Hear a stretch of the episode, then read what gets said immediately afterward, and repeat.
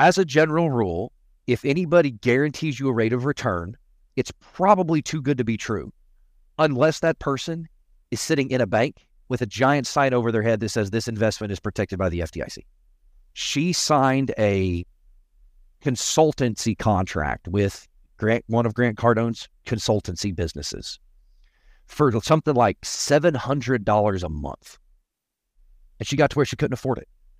It was twofold. One, she wasn't seeing the, the her business wasn't improving like she was promised it would. And she was paying close to $800 a month. She tried to terminate her $700 subscription per month. The sales rep on the phone said, You have to pay the entire contract, $16,000 if you're following my advice and it's not working for you, well, then you're doing it wrong. It's your fault. And if if you if you think about what you just said, that is one of the characteristics that we know exists in cults. You did what I said, but it's not working. It means you didn't do it hard enough. You didn't do it. You didn't you didn't pay enough money. You didn't try hard enough. The issue is you, not the fact that my program doesn't work. It's it's you. And so you prepaid for a service you never got that you cannot legally enforce, and you bought that service with no intention of paying back the credit card company. That's fraud. If you're going to make the claims, you better be able to back them up. And if you make a claim you can't back up, the legal term for that is fraud. Have you thought about like what if things don't go well for you? I was like, oh, I'm sure they'll be fine. She goes, well, what if they don't go fine? I said, you mean like in a year from now, I could barely pay my bills. I'm riding the bus to try and get get to work and back. And I said, I'm I'm, I'm you know, days away from being on the street or something? She goes, Yeah. I said, I'm going to commit a massive, massive fraud and I'm going to leave the United States because that's where I fucked up last time.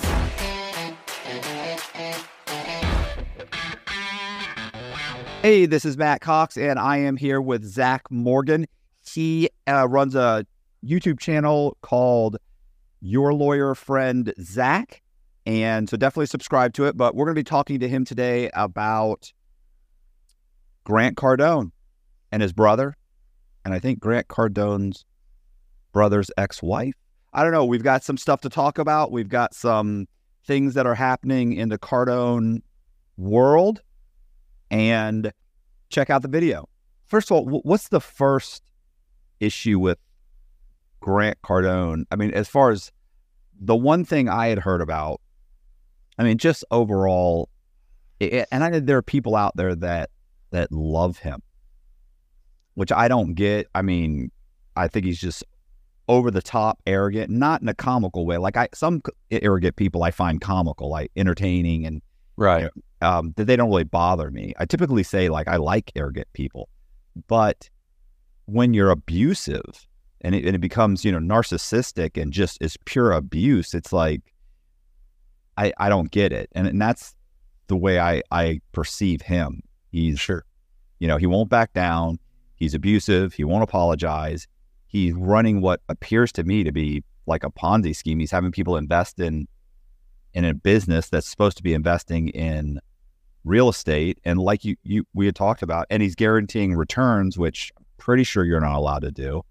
So, yeah. But you were saying, yeah. So it's so yeah. So he's he's got a lot of business interests. So, um, I don't know how many people know this. He's a Scientologist. He is OT8, I believe. I can't remember if it's his wife is OT8 as well. That's that's the highest level of Scientology, even though the Bridge to Total Freedom goes to like OT13 or something. Before L. Ron Hubbard died, he only wrote to eight. So 9, 10, 11 don't actually exist. They claim they do, but they don't exist. They were never written. Um, he's donated, and I, I'm, this number could be off a little bit, but it's something like $35 million to Scientology over the years. That's on top of the half a million dollars in 15 years it takes to get to OT8. On top of that, he's donated $35 million. So he is probably the most well known Scientologist after people like uh, John Travolta and um, Tom Cruise yeah, that guy for whatever reason of all of the most famous, I forget the name, right? Um, yeah, so he's he's probably in the top five most famous Scientologists, certainly living Scientologists. Kirstie Alley recently died of cancer, um, and she was she was a Scientologist as I understand it. But uh, so and he uh, he did an interview uh, on a podcast one time, and he was confronted with Xenu, and I know I mentioned Xenu before, and that's you know the the sort of the galactic god and Uh, th- this the Xenu story is what sort of made Scientology famous on South Park. So South Park did a, a, a Scientology episode, and they talked about Xenu. Grant Cardone was confronted about Xenu uh, in in, an, in a podcast interview and immediately went on the defensive. Nope, stop. I know what you're going to say, and it's just not true, and this and that and the other. But that's the way they're taught to handle it. They legitimately believe that if you are not prepared to hear the story of Xenu, you're not going to believe it. Shocker, we don't believe it. right? There's a surprise. Uh, but those who know about it are basically sworn to secrecy, and you are you have to deny its existence, and none of it's true, even though the material has leaked and we can see it. He also has a variety of uh, businesses that he either owns or is part of or markets. He has what he calls the 10X program. And if you follow his advice, you will increase whatever your business, your family, your whatever 10X, 10 times. Those are expensive uh, subscriptions, and you can go to his seminars and pay thousands of dollars to see him in person. Um, and I'll give a couple of examples from a Huffington Post article in a minute. He also owns and operates, or at least is a part owner in Cardone Capital, which is a real estate investing company, and uh, is constantly seeking investors in which he guarantees returns for reasons we'll talk about at the appropriate time. You generally can't guarantee returns. If it is a guaranteed return, it's going to be something like a savings account or a certificate of deposit that is backed by a federally insured bank protected right. by the federal government. And then uh, uh, and then his his brother Gary Cardone, and as I believe it's Gary's ex-wife. Some of these facts might be a little bit wrong, but the general synopsis is correct. Um, they op- owned and operated a credit card chargeback company, and that was designed to help merchants, uh, people who sell goods who have merchant accounts to take credit cards, to help dispute when a customer would say this is an un- unauthorized purchase as a merchant account holder, if your account gets hit too many times, that account closes and you can no longer do business out of that account. Kind of like if you get too many copyright strikes on a YouTube channel, you get demonetized, right? Right. And if you if you become an egregious offender, YouTube says you can't ever have a YouTube channel ever again if you become too egregious an offender. It's sort of the same theory. And so this credit card chargeback company was helping vendors fight these chargeback claims. Give me my money back. It's an unauthorized purchase and it was getting around the merchant account. So essentially, what it was doing is you would uh, pay this credit card chargeback company, say thousand dollars, and they would charge, they would uh, bill to your account, basically pay you to your merchant account. Let's say a nine hundred one dollar transactions. The merchant account chargeback limit is based on a percentage of your transactions, not a percentage of the money. So if I can pad my transactions with thousands of $1 transactions, if somebody disputes a $15,000 transaction, but that's one out of a thousand transactions, it's not going to flag my account, even though it was for a huge sum of money. It's based on the number of, of transactions, not the value of each transaction. Okay. They, they were investigated and sued and a bunch of other things. And so that business has been shut down. And that's that's Grant's brother Gary and his ex-wife uh, or it's in the process of shutting down bankruptcy. I forget the exact legal status, but it's certainly it, it's in a mess. Grant Cardone also has a real estate investing business where he guarantees returns. If you give me this money, I'll guarantee rates of 5, 10, whatever percent. I don't I forget the percentages off the top of my head. As a general rule, if anything, and I'm looking right into the camera instead of at you to say this.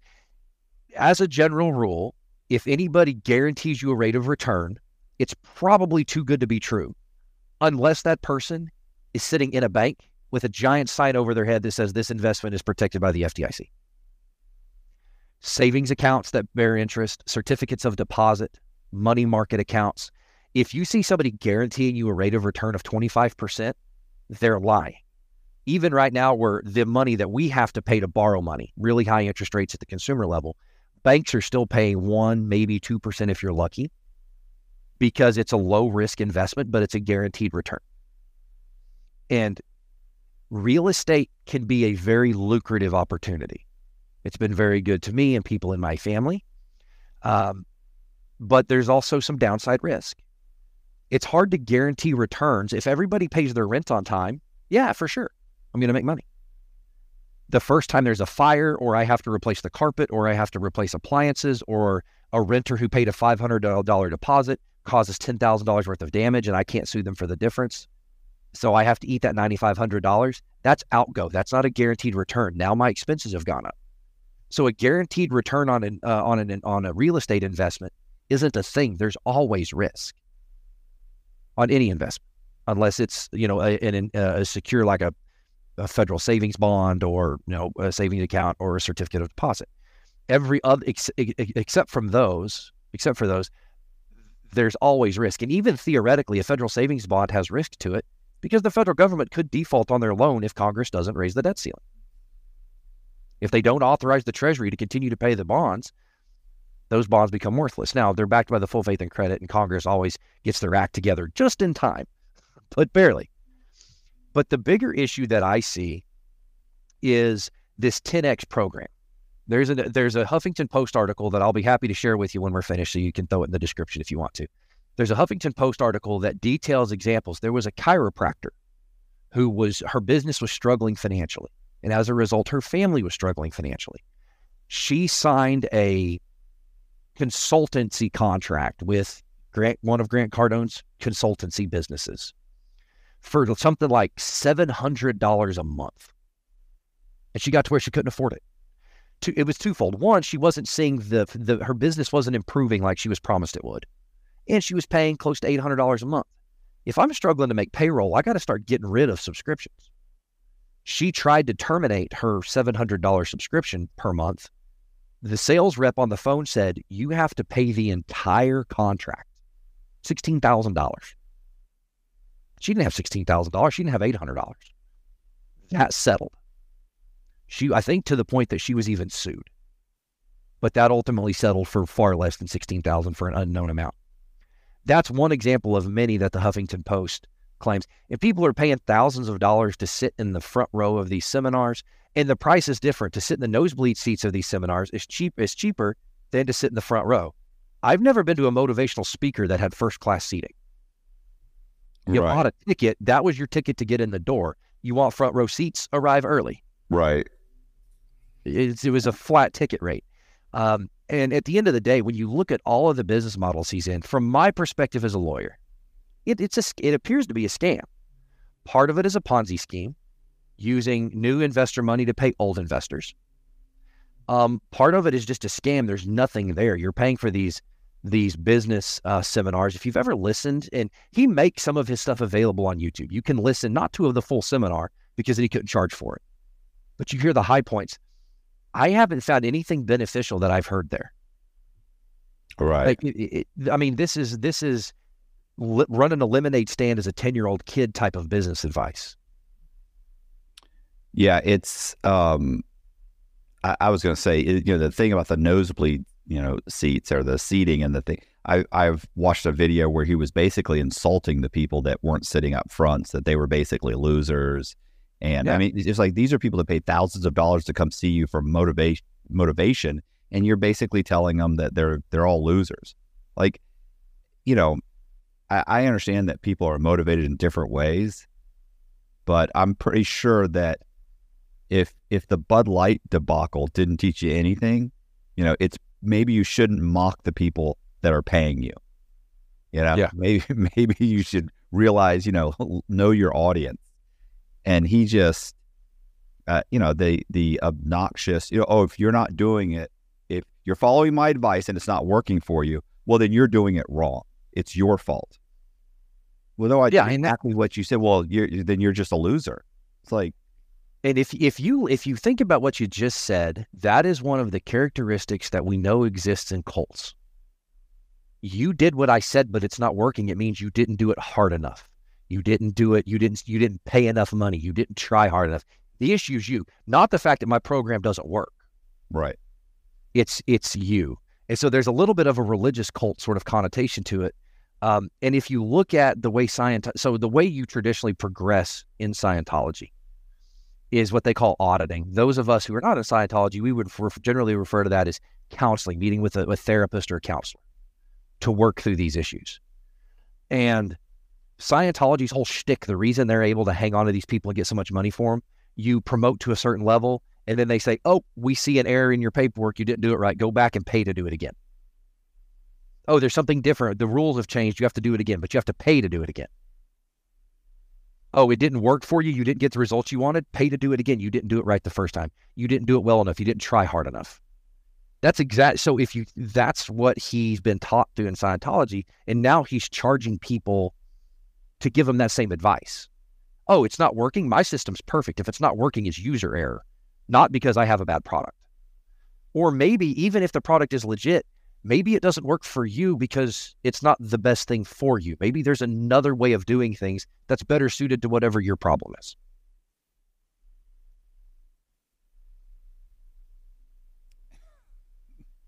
Right. Well, you know who it is working for?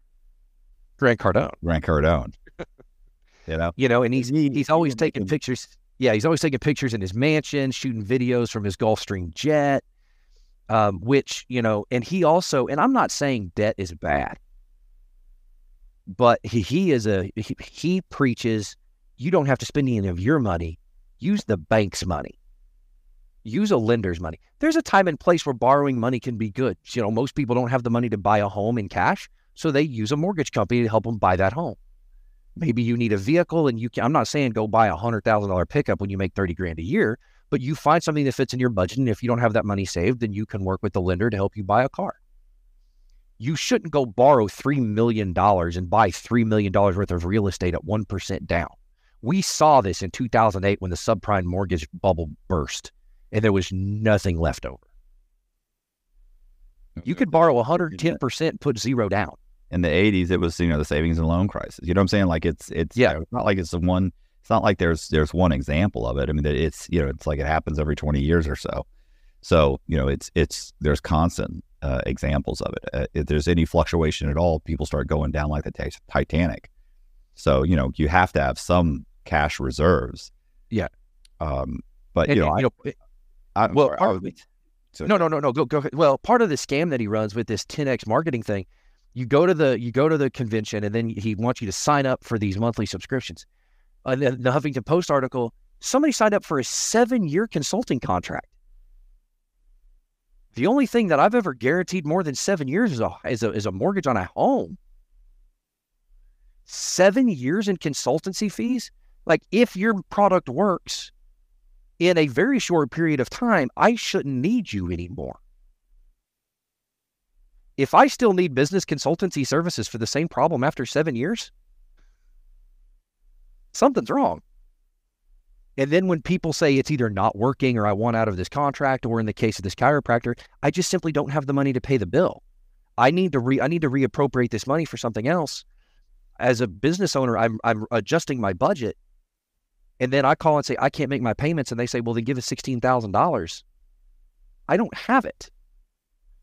And you want to sue me? Fine, I'll go file bankruptcy, which is a whole different issue because Grant Card, there's a video of Grant Cardone promoting bankruptcy fraud. And when you, if you want to talk about that, we can. There's a video of him on social media that he put out or somebody on his marketing team put out promoting bankruptcy fraud. Right. It, it, yeah. It, well, I mean, I one, I'd like to. So there's a what's he what's he essentially saying? Like prepare yeah, yourself, or what are they? Yeah, what you, the planned bankruptcies. Yeah, so yeah, so that's different than the prepackaged where a business knows it's it's it's not going to be able to pay its bills, so it works with its lenders and creditors to work out a you know a, a, a settlement. It then hires a bankruptcy lawyer. It's prepackaged, and the judge signs it. That's in big publicly traded companies, especially oil and gas companies, when the price of the petroleum fluctuates. That's happened. That happens in Oklahoma about every three or five years with one of our large oil and gas companies here. Um, but so with the bankruptcy fraud, what he says is, well, if you know you can't pay your bills anyway, you know you're going broke. Why don't you go ahead and sign me up? Why don't you go ahead and hire me and my business to be a consultant for you because you've prepaid for that service, and then you file bankruptcy. So now I've been paid by your credit card company in full put it on your Visa card, put it on the MasterCard. Right. I paid in full, discharge the debt that you owe to MasterCard or to Visa and bankruptcy. Oh, and by the way, you still get access to these services. So one, it's bad faith. It's it's it's fraud and bankruptcy because you're taking on a debt you know you can't pay. You you have no intention at the time you enter that transaction of ever paying Visa back.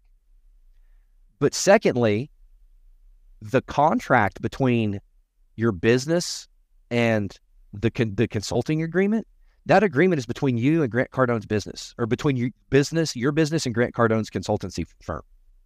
When you file bankruptcy, if you close that business and liquidate it, and you open business two, you don't have a contractual agreement. Business one did. Business one is bankrupt. It no longer exists. So when you pick up the phone and you call to get those services, they're going to say, sorry, your agreement's with business one, Right. not with business two. So you prepaid for a service you never got that you cannot legally enforce, and you bought that service with no intention of paying back the credit card company.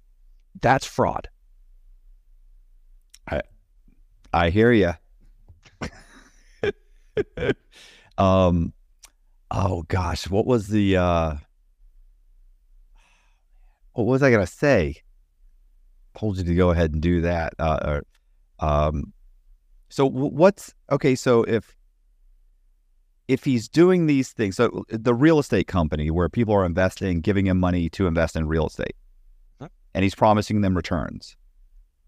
Like, why hasn't? I mean, I, I understand that he's been investigated, right? Well, as I understand it, he may still be under investigation.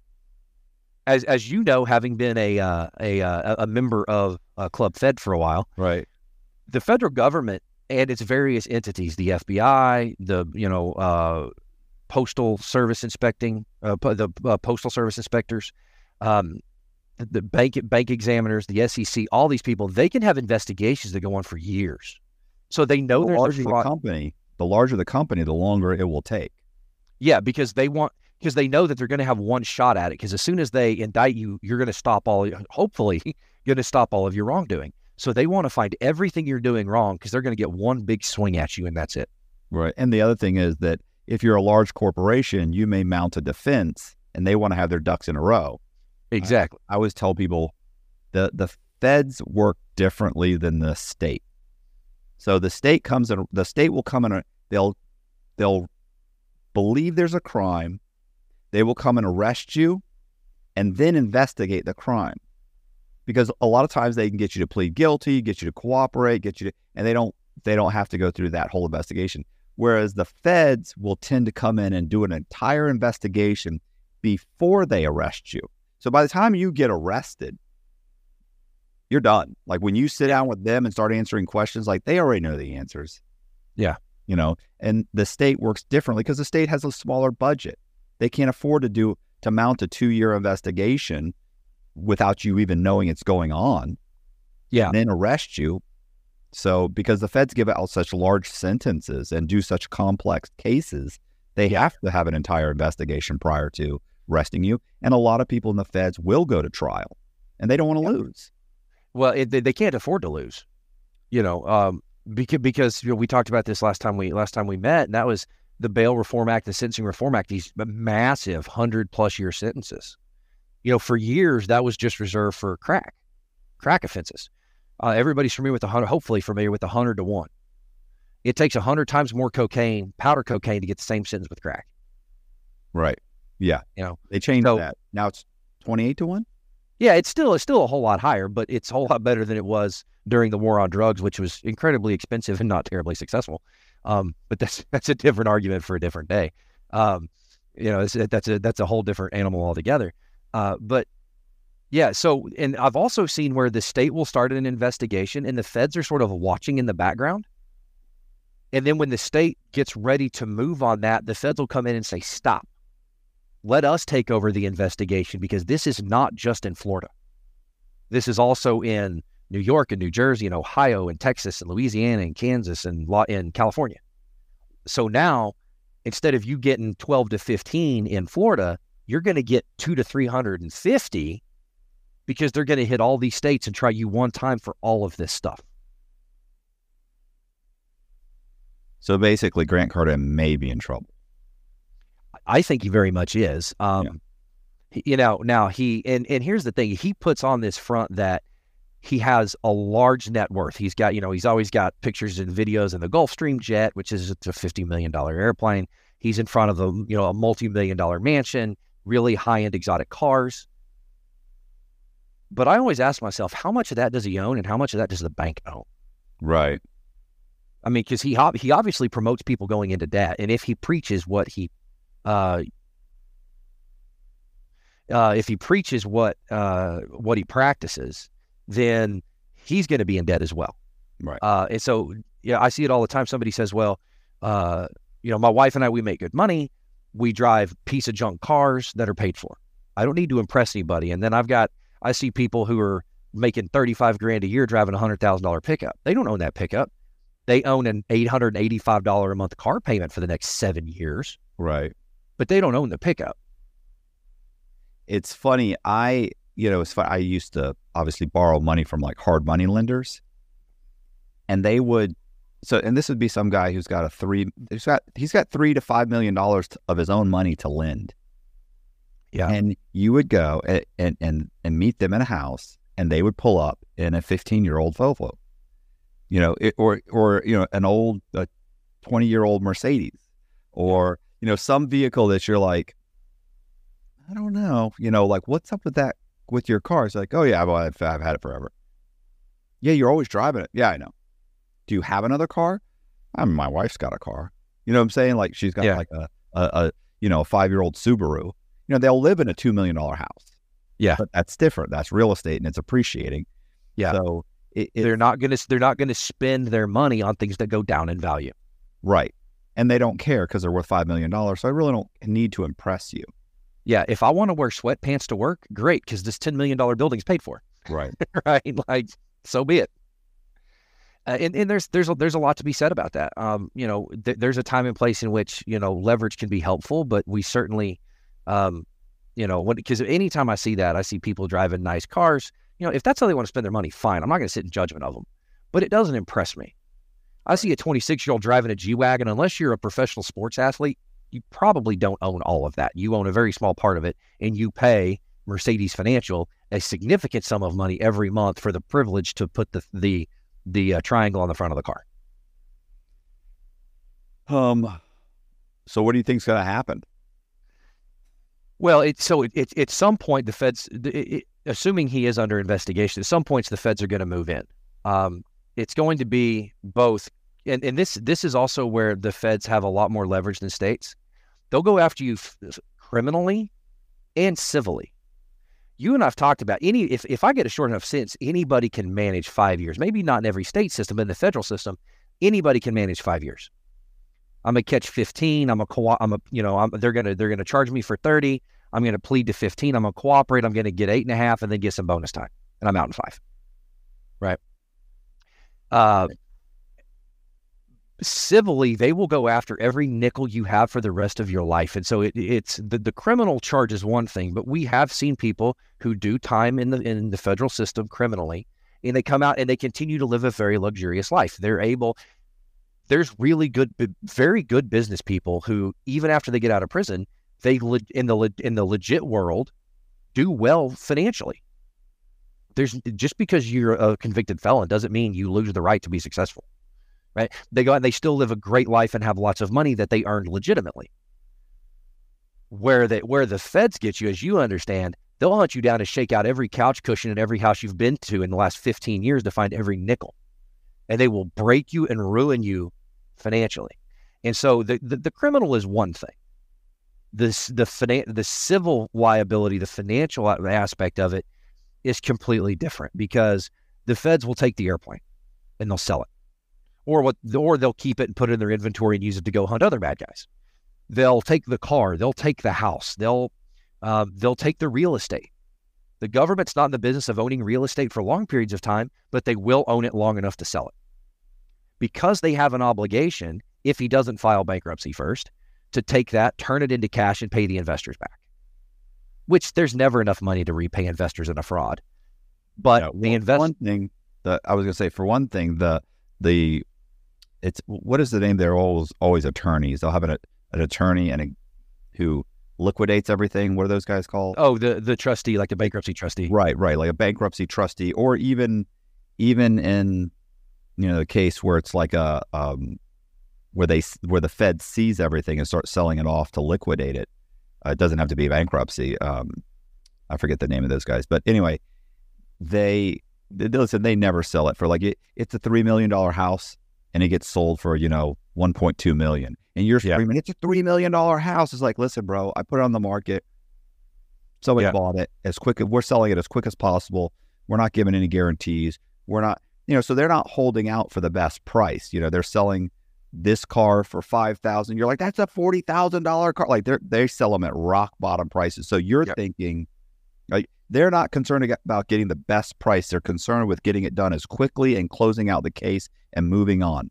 Yeah. And and they, they have a secondary, and not that it's a bad thing, I don't uh, necessarily, but they have a secondary interest in we want to make these investors whole. We want to get all the money we can, but also for every dollar he's short is a dollar he owes us.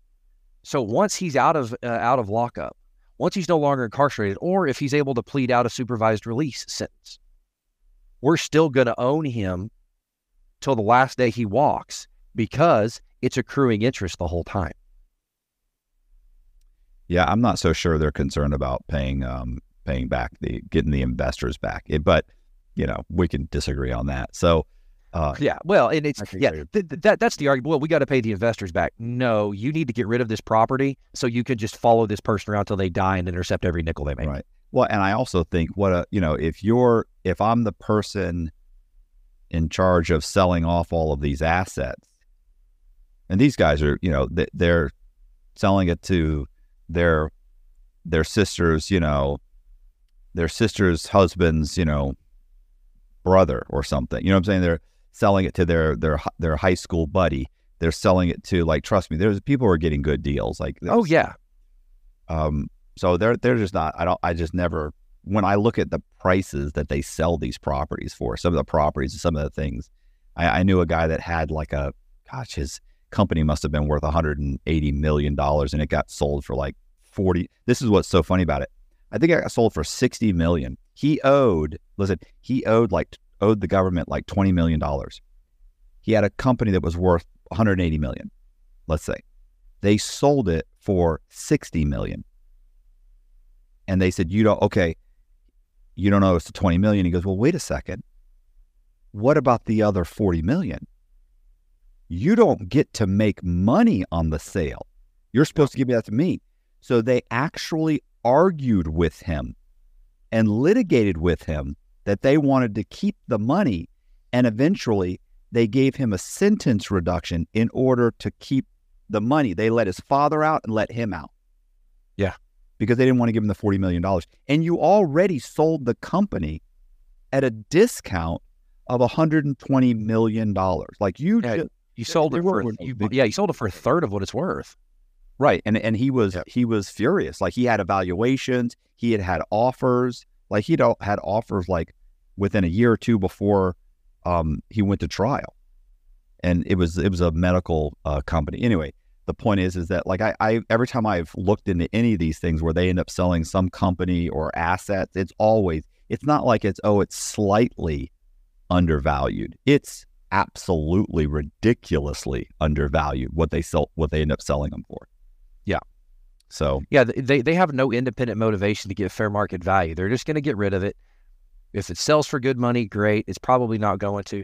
And if you look at the number of, if you look at the bidders who are bidding in these auctions, it's an auction. Is what they do. They take it to public auction, um, and they know it's a public auction, so they know they're going to get it for cheap.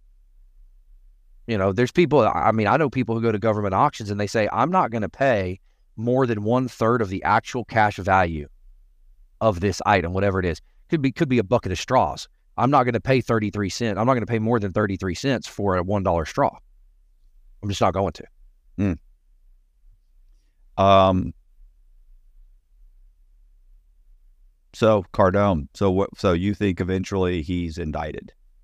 Yeah, I, th- I think he's indicted. Um, I think it's I think uh, at some point he tries to get a plea agreement. Um,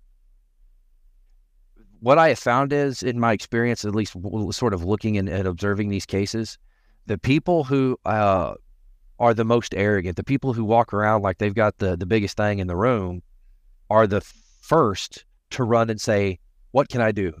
Help me." Oh Right. I, I mean, the, the people who are running these frauds and these scams, they're all about themselves anyway.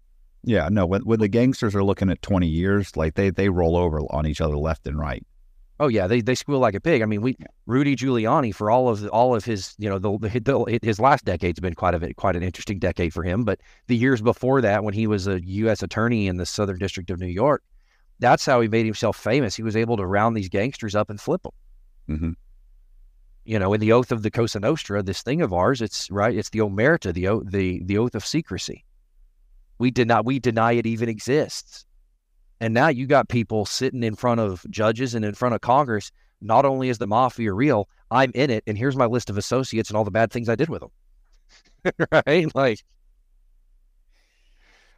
um, oh man, um, yeah, what a racket though. Uh, to you know that people are investing in Cardone just because of the illusion that he's rich and successful like, and, and, you know, success, you know, is intoxicating and it's people admire it.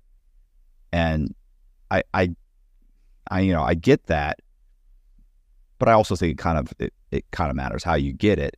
And it, it just, I don't know, it just, it just, it just kills me that like, if you were so successful and so good at this and making so much money at it, why are you teaching seminars?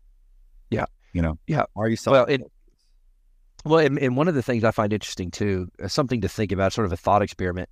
Uh, let's assume that there's a conviction at some point. Um, as part of the pre-sentencing process, even if it's not a, a crime of violence, as part of the pre-sentence report gathering, most of the time the government wants you to go see a mental health specialist, psychiatrist or psychologist to, you know, do they have multiple personality? Do they have dissociative disorder? What are these? What are the mental conditions that we're working with because not only does that affect the sentence, it also can dictate the type of services and resources that these inmates are given when they get to prison, depending on the nature of of what the diagnosis is. Somebody's diagnosed with bipolar disorder, that's somebody who needs to have uh, their mental health regulated or they pose a violent threat to other inmates, especially if they're in a manic episode. There's certainly suicidal threats to themselves if they're when they get to the depressive part of, of the bipolar disorder. He's a Scientologist. They don't believe in psychiatry. They don't right. believe in psychology. So now they can't force you to participate in that process. It's also interesting too if you could negotiate a supervised release, but it required you go to therapy and comply with the recommendations of the therapist. He wouldn't theoretically he can't take that plea agreement. Well, I have a feeling he'll drop the Scientology the moment, just like the all the all these guys go to prison and become good Christians and they leave the Bible at the door, you know, as they're walking out. Like now, it, it, you know, to that point, you know, last time we met, we talked about Danny Masterson.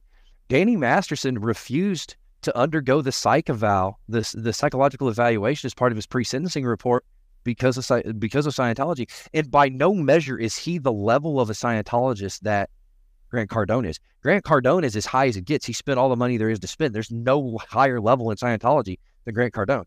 Danny Masterson may not have even made it to the OT levels, which is sort of the confidential parts of um, Scientology. He may just be a general sort of kind of in, kind of out Scientologist, and he wasn't willing to undergo the psych eval, hmm.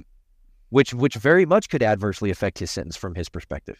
I was going to say on so on my pre-trial, well, pre-trial, on my you know, after you do a federal sentence, right? Like nobody gets 20 years and gets let out. They get 20 years and they get five years pro um, you know, it's pre it's um supervised release. Yeah, supervised release. Sorry, I was I would typically just tell people federal probation because they don't understand supervised release. Then they say, "Oh, you mean parole?" No. Not parole. Supervised yeah. release. So it's so it's similar to that but but but materially different, yeah. Right. So it's more like probation. You yeah. Know, they just kind of watch you. So, and if you fuck up, you'll go back. But they didn't cut your sentence by a third. So, uh, on mine, I had to go. One of the things that I had to do was I had to go to a. You have to take and pass a course. It's a um, I forget what it's called. It, it basically it's a it's a criminal thinking errors course. It's a course that helps you deal with you know, with your criminal thinking, with criminal thinking errors, you know, you're uh, like a whatever. Um, anyway, it's a it's a, a, psychological course you have to take. So and you may get a kick out of this. So here's what happens. I go to my first session. So first what happens is you have to go and you're supposed to go like I want to say it was twice a you had to go for twice a week for it was going to be like 12 weeks. So you go like, you know, whatever, you go Tuesdays and Thursdays for 12 weeks, you finish a little booklet and you're done. But the first thing you have to do is go see a psychiatrist. Now, keep in mind, I'd already been on federal probation. And the first time I was on federal probation, I ran a scam. I, I, I defrauded the banks out of $11.5 million. And then, of course, I went on the run for three years and they caught me. Then I went to prison. Then I got back out and now I'm on supervised release. So, so I get out and they say, hey, you have to take this course. You were ordered to take this psychological course. Okay. And so I go to, so, but the first thing you have to do is meet with the psychiatrist. So I go and I meet with her. And I'm, I'm, I'm irritated because first I'm told that I have to go by and meet her to, to sign up for the course. That's all I was told. So I, I, she gives me the paperwork and I go, you, I fill this out, you know, right now. And she goes, yeah. So I fill out the paperwork. No big deal. It's one page. It's like you could have, you could have emailed me this. And I fill it out and I give it back to her and she's okay. And I said, okay, well, so I'll be here Tuesday. And she goes, oh, well, wait a minute. No, no, no. She said, we have to have a, a session. I said, no, I'm supposed to fill out the paperwork. And she and I said, no, I'm supposed to be. How long is that going to take? She just did be an hour. You'll be done in 45 minutes. And I was like, okay. So I sit down, and so uh, you know, I don't even want to be there. So we start talking and talking, and we're having a conversation about this, about that. And she goes, "You seem agitated." I said, "Well, if I didn't think I was going to be here, I thought I was supposed to take this this class. Like I didn't think I was supposed to be here. Like I'm, you know." I said I shouldn't even have to pay, take the class. You know, I had already taken the RDAP program in, in prison twice. I mean, I didn't pass it, but that's not the point. The point is, is I had taken it twice. Like I, I don't, you know, need this. And so as we go back and forth, she's like, well, how are you doing? I was like, oh, you know, this and that. Do you have a job? I said, yeah, you know, try to get a job doing this, but they wouldn't let me do this. Tried to get a job doing this, but I can't do that. So I start telling her some of the issues I'm having. But I was like, I'm doing fine. I'm living in someone's spare room. I'm I'm fine. So we're going back and forth, back and forth. Finally, we get to a point where she says, Well, you know, I said, she said, Do you have, you know, criminal thinking at all? Do you? And I said, Of, of course. She says, Well, how often do you think about, you know, committing crime? I go, Every day. Every day. I said, There's a house, an empty house next to the house I live in that was probably a block away that was probably worth about half a million dollars because I did live in someone's spare room, but it was a nice house. So I was like, it's vacant. I said, every time I drive by it, I think, oh man, nobody, like I could pull the, I could go and transfer the deed. Like these people clearly, it's just a vacant house. My, the woman I'm renting from said that the people live like they, they haven't been to the house in two or three years. I could go and transfer the title. I could change the lock. I could like, I could, I could easily pull a million, two million dollars on that house. I was like, it's like mocking me. And so I'm like laughing about it. I said, I think about it all the time. And she just sat there and she's like, okay. She makes a little note. And then she said, so if you continue, you know, have you thought about like, what if things don't go well for you? I was like, oh, I'm sure they'll be fine. She goes, well, what if they don't go fine? I said, you mean like in a year from now, I could barely pay my bills. I'm riding the bus to try and get, get to work and back. And I said, I'm, I'm, you know, days away from being on the street or something. She goes, yeah. I said, I'm going to commit a massive, massive fraud and I'm going to leave the United States because that's where I fucked up last time. And she, I sat there and I, and I was like, you know, are we done? Are we done with this? Are we? She says, yeah, I think we're good. And we're good. I said, okay. So I leave. I get an email from my, uh, the next day I get an email from my probation officer. She says, good news. You don't have to take the course on Tuesdays and Thursdays. Instead, you'll be meeting with the psychiatrist once a week for an hour. And, t- and she said, for the duration of your probation or until you show marked improvement. Have a good day. I was like, oh my God. like, what we went from one extreme to the other. I remember I sent her an email back saying, How fucked up am I? What do you mean I got to meet with this woman once a week? I think it was once a week. I don't think it was twice a week. I, I got to, I should probably check anyway, I couldn't, I was like, I can't believe this. Uh, and that went on for the first year. Thank God COVID hit. And I had maybe four meetings with her, and she's like, Let, listen, we're good. It's been a year. you're not improving. No, no, I'm just joking. She said, she said, you're fine. You're good. So she let me go. I was like, all right, cool. Yeah, there's there's a time and place in which sarcasm doesn't always land as well as we would perhaps like it to. Uh, I was gonna say this. Can, can you imagine if Grant Cardone has to like, because that a lot of guys they do that, especially con men. They'll make you do like this whole criminal thinking error course that you have to take, and it's like twelve weeks, and you have to pass a little book. You have to pass a little to fill out like your booklet. You have to work on doing acts of kindness. And I and these are the kinds of stories I was telling her. I remember saying I was Cool. jogging. My Shelly's an idiot. I didn't punch him in the face today. I was awfully kind. This this was more like this was this one was more like like she said, "Look, I need you to start working on doing acts of kindness." I was like, "Like what?" I was like, "I'm a nice guy. Like I open the door for old ladies, and I I I, I when I'm at the grocery store, I take the cart all the way back and put it in the in the little you know in the little corral." I said, "I I pick up trash. Like I'm an I I you know if I see garbage or something, I'll pick it up and throw it away." And you know, and, and she said, yeah, yeah, but I, I need you to, you know, she gave me some examples. I was like, all right. I said, I'll work on it. So I was jogging one day, maybe a, a couple days later, I was jogging and I saw an iPhone on the ground. And I leaned over and picked it up. And I called the woman I was renting from. I said, Hey, I got found somebody's iPhone. Like, this is like a thousand dollar iPhone. And she said, Well, just hold it, keep it. She said, They'll, they'll eventually call. They'll figure it out and they'll, they'll call. I said, oh, Okay. So I start jogging all the way back. I'm probably a mile away from where I was living. And I get almost back to my house and the phone rings. And I answer the phone. They said, Did you find an iPhone? I said, I found an iPhone. Is this your iPhone? They said, Yes. I said, Where are you? And she said, Oh, I'm at the corner of such and such and such and such. And I said, Well, this here's where I am. It's about a mile. I'm about a mile away. And she, I said, Okay. I said, Well, can you meet me? And she said, Oh, well, that would mean I'd have to cross the intersection. And I went, and I thought, Oh, she must be like old or something. Like she can't, maybe she said, I don't know. I was like, I didn't want to ask. I was like, no, no, it's okay. I'll, I'll go back. I, I jogged all the way back. She was sitting in like, I, it wasn't a Land Rover. It was, um, what are those things? The, uh, the Jeep, uh, the one the military dri- drives, but it was Oh, like uh, like like the Hummers. yeah, it was like an H2 though. She Oh, was in an H2. She was in the passenger seat. She I jogged up there and I'm looking around at the intersection. She hops out, walks over. She's got to be 35 years old. She goes, "Oh my god." She goes, "Oh, thank you." Grabbed the phone, turned around and walked off. Nothing. Not not lot it, was it was I barely even a thank you. And I thought I probably could have sold that iPhone. I could have called a couple people and probably ended up getting 500 bucks or $200 for it. She could have easily gone across the intersection. I did. She's 35. She's in an H2. She's got somebody driving her. She's perfectly okay. And I, so I told my, I remember I told my, um, I told the psychiatrist that, and I said, yeah, I'm done with that. There'll be no done. I act of can- kindness from me. I'll tell you that. So anyway, Well, yeah, one of the things I wanted to, to talk about briefly, people t- tend to use the term Ponzi scheme and pyramid scheme interchangeably, but they're actually not.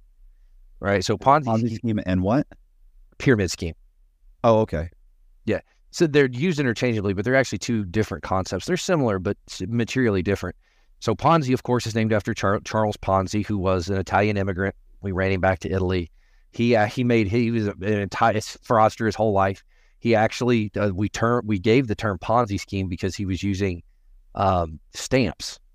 There was Right. people International you know trading stamps, right? yeah, yeah. They were using stamps as currency because a stamp is worth a different value in the US than it is overseas.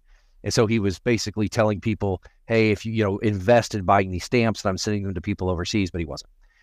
So we a Ponzi scheme is where new uh, old investors are paid using new investors' money.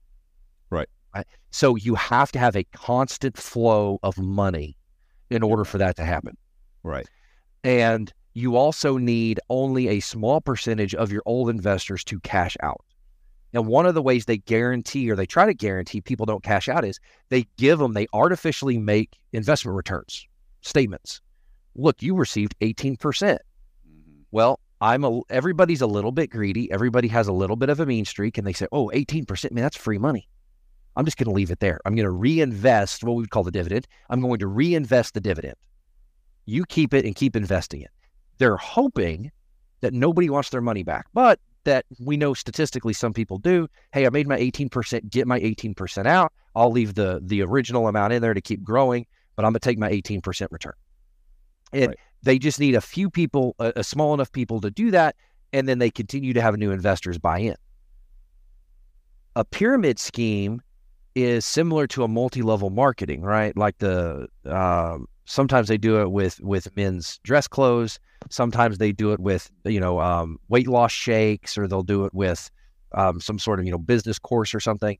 And I sell to three people, and I give a percentage of my money to my super to my my manager.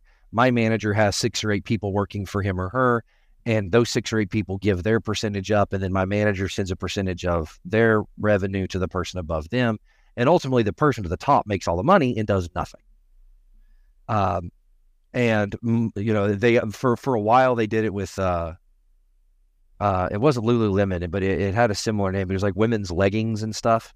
It ended up being terrible product, and you know people were paying weren't getting what they were paying for.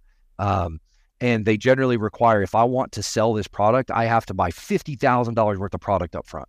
Right. And then it's up to me to sell it. If I can't sell it, I'm stuck with fifty thousand dollars worth of product that's well, you can't sell it. You're just not you're not doing it right. Yeah. Oh, okay. Well, you need to buy more product to incentivize you to sell more. Oh, this new line of product came out that's super popular and everybody wants it. But in order to qualify to sell the super easy to sell stuff, you have to sell so much of the hard to sell stuff. Right. right? And these people end up with huge financial investments. And the person at the top's already been paid. Because when I bought my $50,000 worth of material, my the person I answer to and the person they answer to and the person they answer to and the boss at the top all got paid. But I'm stuck with this crap that nobody wants. It's the old the old movie um uh there was something happiness with Will Smith uh, pursuit happiness, happiness, pursuit of happiness. Right, the word happiness was misspelled. Right, it was same. So he was selling this old, antiquated medical equipment that nobody wanted, and right. he was finally able to sell it.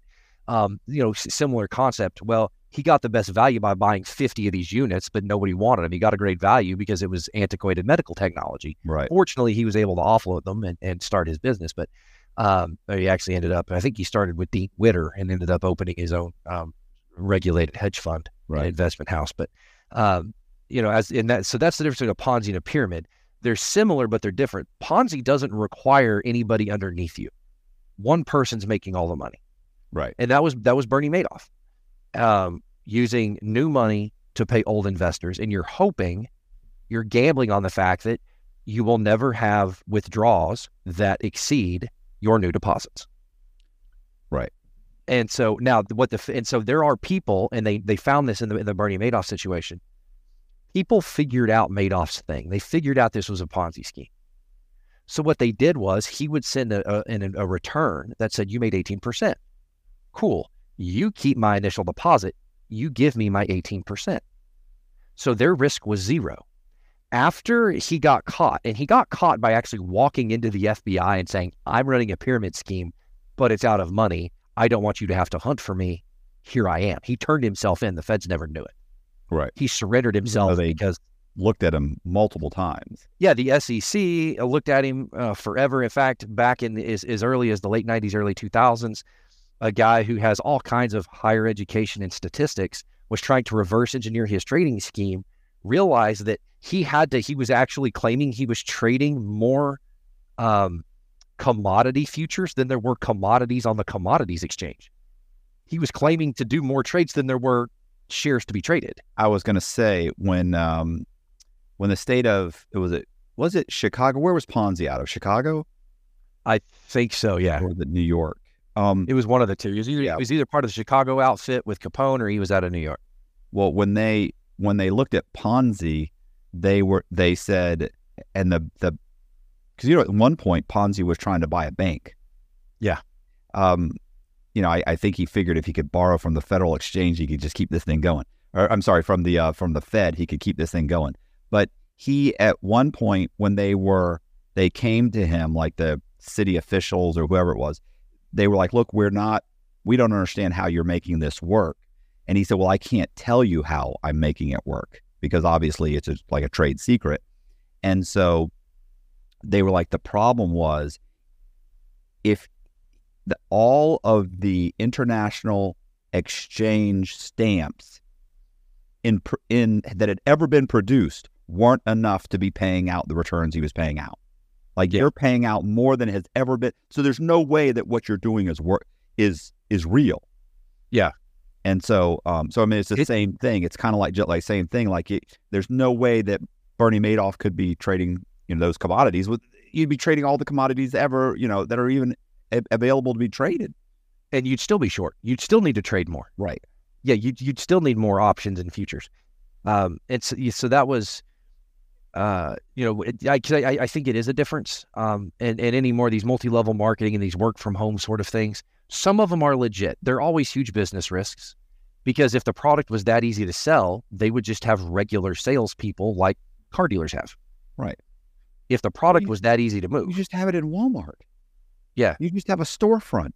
You just Yeah. sell it. You don't need you don't need a, an army pushing pushing that product. You just put it on the put it on Amazon. It'll sell itself. It's so if it's so amazing. Yeah. Um, there are there are some legitimate ones out there. I, I caution everybody. You know, not all of them are bad. A vast majority of them, uh, even if they're legitimate businesses, Like what? you need to-?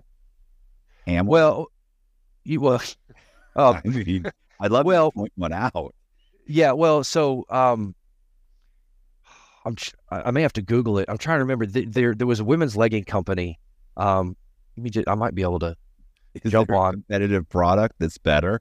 Probably, or at least cheaper. Yes, but they don't come to your house. They don't gather all your friends together and bring brownies. You know, uh, Lularoe, L U L A R O E, Lularoe was the name of that. Uh, and it was a it was a direct sales, multi level marketing of women's clothing, and originally the the clothing was legitimate. It was decent decent clothing, but they got so big so fast. The family was making so much money. Like the the the salespeople were receiving their shipments, and they were it smelt of mold and mildew, and the clothes were damp in the bag, and they weren't getting the right orders. But then, hey, I, I ordered a large and you sent me a small. It was impossible to get an exchange. Well, just just sell the ju- just sell the small. Okay, I'll try to sell the small, but that doesn't resolve the fact that I still have a large I have to deliver that I've been paid for. I still need the large to satisfy the customer. Even if I could sell the small, I still have this order that I have to satisfy. They so cool. I'll sell the small, but I still need the large. Well, the fact is they didn't have them. They weren't making them. They weren't producing them, or you know, they were getting them, they were ripping out, and they weren't, you know, first wearing. You got to put them on for the first time and blow the seams out. Okay. Now, if assuming you're wearing the size that should relatively fit you, they shouldn't be blowing out putting them on. Right. So just just a not a good quality product. Um, and they were investigated, and I forget exactly the outcome, but there were there was some legal involvement both with the feds and uh, both in criminal and, and, and civil capacities in that. And so, sort of as a warning, you know, there's nothing wrong with trying to open your own business and better yourself, but you know, do your homework and, um, you know, the, the financials of the business should be transparent. If I'm if I'm selling for a company, I should be able to find whoever it is is in charge and say, "Let me see the books." Okay? If anybody's guaranteeing you a rate of return, you need to know wh- where's that guarantee. Is it backed by the federal government? Is it backed by the FDIC? right? savings accounts, any money in a in a, a licensed depository institution like a bank, up to the single depositor limit, which is I think two hundred or two hundred fifty thousand dollars. hundred fifty thousand. Yeah. Yeah, two hundred fifty thousand per depositor. That money's guaranteed. So even if the bank fails tomorrow, the federal government through the FDIC will come in and write you a check for the amount of money that you lost up to the single depositor limit. So if you have saved a ton of money and you've got a million dollars in cash in a savings account, put it in four savings accounts. Well, I mean, or invest in something like Silicon Valley Bank. If, if you have enough money and you're politically connected enough, they'll still give you the money, even if you have two million dollars in it. In it, they'll still give it back to you. Yeah. So yeah, so that's that's the that's the the limit. They guarantee 250 or below, but there are times in which a bank could fail above, and they may have the assets to reimburse that. Um, back in 2009, I think, or 10, 2010, during the fallout of the subprime housing failure, 60 Minutes went, traveled with a bank takeover team, and they were interviewing the head of the FDIC, and I think I assume it's still true today, although the data is a little bit old. Since the inception of the FDIC and federally insured deposits, there has never been a nickel of of of uh, insured money lost. Every nickel of money that was insured has been honored. There's never been a failure of the FDIC system.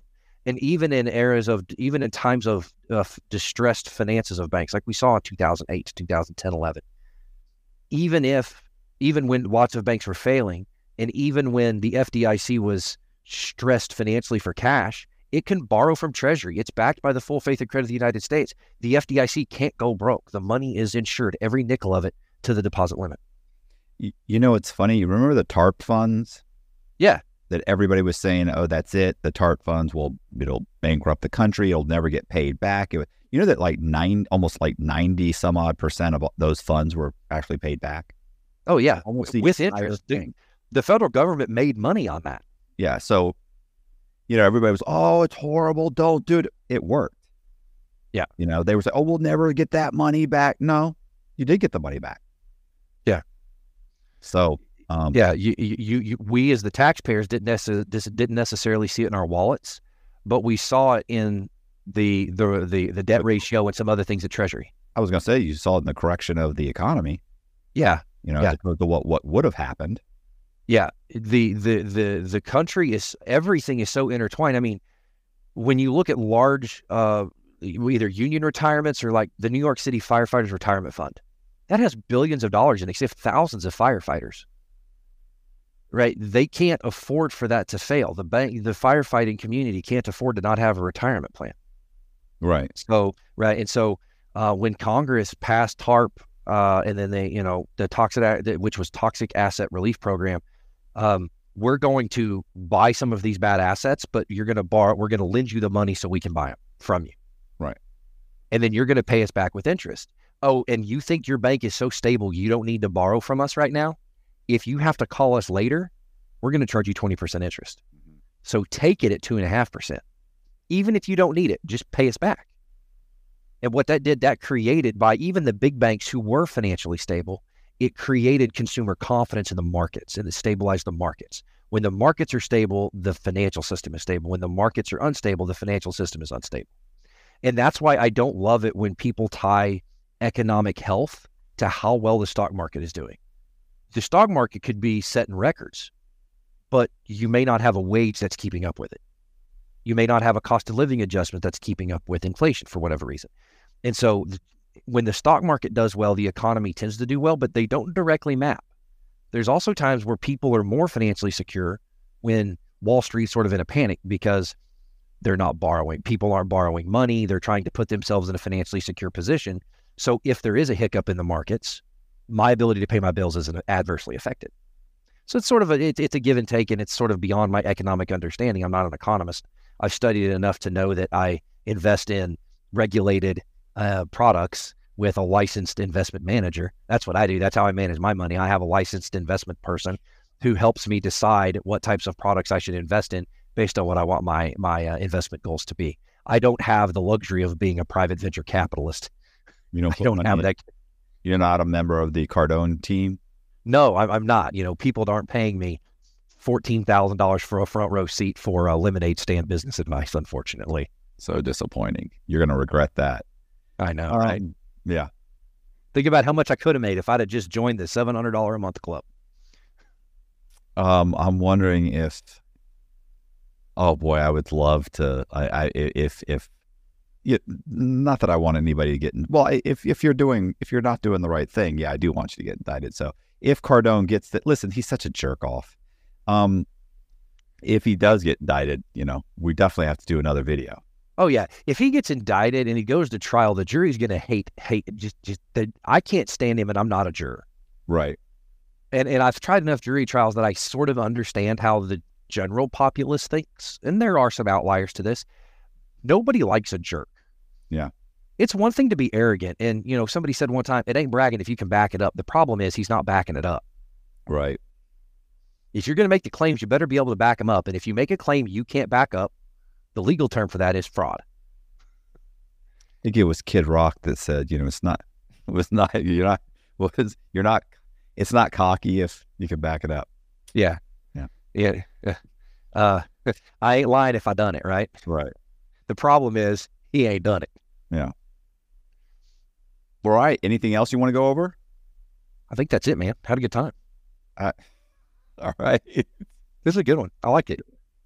Well, our, I mean, our last video, let's see what, you know, where are we at? It's like 12,000. Listen, for my channel, that's not bad. Might be more now. I think it's still going. It was only four days ago. It's pretty good, right? I think so. I'm looking at my, uh, uh oh. Ha ha. Um, I'm looking at my, uh, Yeah, I'm showing thirteen thousand on my end, and I don't have the admin end of it, but I show thirteen thousand. Yeah, I was gonna say I don't. Need, I I just saw something here for Colby. One of my videos that I told him I knew it was gonna get limited monetization because this guy he kept saying the different different names of different drugs. You know, this drug and that drug and this drug and that. Uh-huh. Drug. And, it, and it was like, and we we put it up, and Colby's like, "Hey, it went up. It's fine." I was like, "Huh, that's that's crazy." Like, I really never thought it would. Like, I had to do the intro on it. I did the intro myself. I had to bleep for in order for me to get the intro to not be limited monetization. I had to bleep out every single word, every word that was. You know, he talks about you know some guy got shot. Beep. You Yeah. know that they had. Yeah, the one guy had a pistol. So so the guy's inside and he had a gun. Beep beep. I had to beep out. Like I went through and I kept uploading it. I would beep out several things, upload it. Beep out several things, upload it. Till finally I beep I beeped out every single curse word or any word to do with weapons or shots. Yeah. Beeped them all out and finally it passed. So we put it up and it was green. We're like he was like, "Oh, yeah, it's good. And I was like, and sure enough, I just looked, look, it just changed the limited. Sometimes it takes a few days for the algorithm to Yeah. So we're gonna have to go. He we got to go through and bleep out some more words.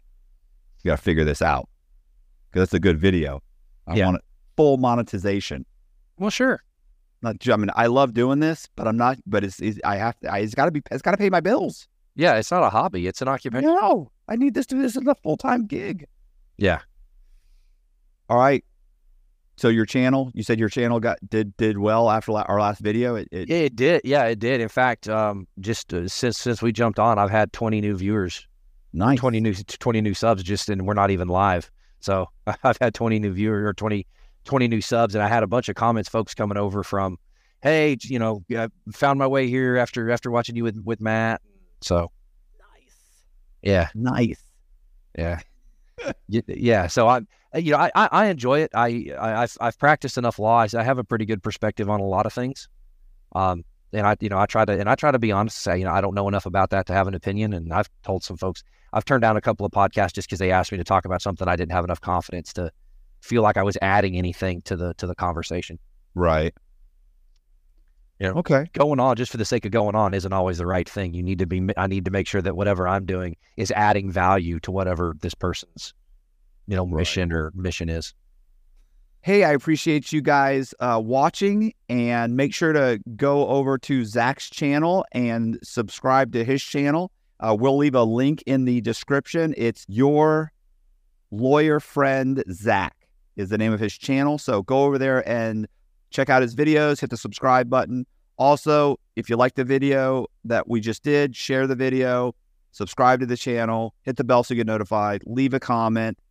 And I really appreciate you guys uh, checking out the channel. See ya. Hey, this is Matt Cox, and I'm going to be interviewing Mike Winnet. Mike Winnet is an entrepreneur, and he had a YouTube channel, which we're going to talk about, uh, called uh, Entrepreneurs, and super interesting story. So check it out. So, you're English, You can tell by my complexion, right? I- well, I and yeah, the accent, and I I know you. I mean, we've spoken before. We we spoke what like like two years ago, I think, like a year and a half, Yeah. years ago. And when you were starting the whole um the entrepreneur YouTube channel, Yeah. uh, yeah. The glory days. yeah, the the fake gurus and the whole thing, and I was going to be kind of like a kind of like a a fraud con man expert that kind of Yeah. So originally we were going to talk about um, walking and talking through how the fraud works and how some of these scams work. And yeah, but things happen with that channel which caused me a lot of grief because obviously people that make a lot of money through frauds and scams often don't like people exposing and No. talking about the tactics they Yeah. use. So it caused me a lot of grief, both professionally and personally, really. So that's why the channel I took a, a year break. I didn't upload anything for over a year, let it all die down a little bit, and I only started um, uploading again six weeks ago. So for the first time in over 12 months, I started uploading again. So Okay. Are you kind of dialing it back a little bit? Because I mean, Yeah, you were actually you were actually going to like you were going to the seminars and really doing like a almost like an expose type thing. Yeah, so what I actually did was, so I was lucky enough that um, I had a real business and I scaled that business and sold it for eleven million dollars in 2017. Right. And- what was that? Well, let's let's jump back for a second. I'm sorry. So you were born in England, raised in England, educated in England. Uh and yeah, what of well, what kind well, actually, I was born in Germany. My dad's a soldier, so my dad was posted overseas. So I was born in Germany, and then I went did my schooling in England essentially, and then um, as I got older, I got into sort of sales. I went to university, did a degree in criminology, did a degree in criminology, then got out, and then when I realized what you actually get paid for studying for four years and what the job they want you to do, it didn't really tally up. So I ended up like most people where I'm from, working in a call center and then doing telesales. Um, most people do that where we're from. It's quite a there's lots of call centers around here, and that was the first time I'd ever um, got paid to turn up to work. So I used to get a basic salary, but then I'd also get paid if I was actually good at my job. So I'd get paid commission, and it kind of blew my mind that I'm getting paid twice here. So I, I did quite well um, through sales, and then I always felt like I could have my own business. So I left uh, my job and then started working in startup businesses, and I I worked in two startups for six and a half years, and but with the sole intentions just to learn the skills about business that one day I'd feel confident and comfortable enough to set up my own business. I was age 29. I quit my job. I was on 70,000 UK pounds, maybe a, close to maybe $100,000 a year job. Um, and I had a baby on the way. But I felt confident enough to start my own business. I, so I quit my job just one morning, came home, and I told my wife at the time uh, that we were, I'd quit. And she said, What are you going to do now? And I said, I don't know, but I've got six weeks to work it out because my company paid me gardening leave, they call it here, where you can't work for anybody else, but they pay you to make sure you don't steal data or customers or anything like that. And in those six weeks, I wrote down um, 10 million pounds, it was, was my target 10 million pounds in three years. And I wrote a business plan, backward plan the business, um, and then just executed that plan. And two and a half years later, I got offered eight million pounds, which is 11 million, it's 11.1 million dollars, and sold my business to an American company. Actually, the the cruel twist in all of this, that company that I started was resold again just last week for one billion US dollars. So the company, did I sell it too early? Yes, I did. You, well, So- maybe you know, maybe But you never know. Um, you never know what. and that's what, might happened. So when I sold when I sold my business, it was a it was really good terms for me. They basically wanted me from the day they inquired to when they um, give me the money was 32 days, and they wanted me to leave the business that day. So they wanted me to pick, pack up my stuff and go. Um, but they also put something in that contract which was I couldn't do the same thing or in that same industry for two years to protect their investment. right, a non-compete. Yeah. So what happened was, I What was the Struggle. business? Do you, do you mind me asking? Or Yeah, so it was called Learning Heroes, which has been renamed to Litmos Heroes, which was then bought by SAP. They're like one of the biggest education companies in Europe now, probably the world. But essentially, it was online training content for big corporate clients. We actually had some American clients. Um, Arby's was one of our clients. So, you know, the fast food restaurants. yeah, yeah. So they would use some of our training content. So how to meet and greet people at the till, how to upsize an order from regular to large. So they would watch my videos and content and use that to train their staff. So we did that, but we did that for lots of corporate companies in the UK mainly and Australia, English speaking world. But why we were unique was back in those days, all our competitors tried to tie companies into long contracts, price per head, price per course. And we just basically came along and said it's $500 a month. It's for unlimited users in your business. And it hadn't been done like that before. We used to create new content every week. And uh, we grew to 340 customers paying us $500 a month. And we then sold the business. My plan was to just get in, get out really quickly. I had no interest in that sector. I didn't have a passion for it. I didn't even enjoy it. I didn't want to be known as the e learning boy. I literally wanted to earn a lump sum of money so I could then invest in stuff that I was interested in stock, shares, properties. And I thought that would give me the best vehicle. So I created an industry I had no knowledge of, um, a business in an industry I had no knowledge of, no passion, no experience. It just suited the model that I look for, which is can you be disruptive? Can it be subscription based? Can you provide a real alternative? Can you get in, get out? Can you, you know, blow your competitors away? Could you cause enough problems to people that they might want to purchase your business to stop you damaging their business? And that was what I did. So, So, you, I'm one of the lucky ones. yeah, right. I, I can see that. So, but uh, from there, you kind of you. How did you take the leap from transitioning from saying, "Hey, I'm an entrepreneur. I've got, I've got, a, I've got a nice chunk of money. I want to reinvest that, but I'm also stuck where I can't compete with this company." And instead, you turned around and you went like to me, it's just completely well. It's it's still education based. Yeah, it was just accident, really. So what happened was, like, I'm a working class kid. Like, not many of my friends would go and do the same thing that I did. Not anybody, many people that went to my school would do what I'd just done in business. And I mistakenly believed that there would be experts online that could help somebody that wasn't very savvy with investing. Right. So I would search for people online to say, you know, should I invest in crypto? Should I invest in um, whatever it might be, stocks and shares? Should I invest in property?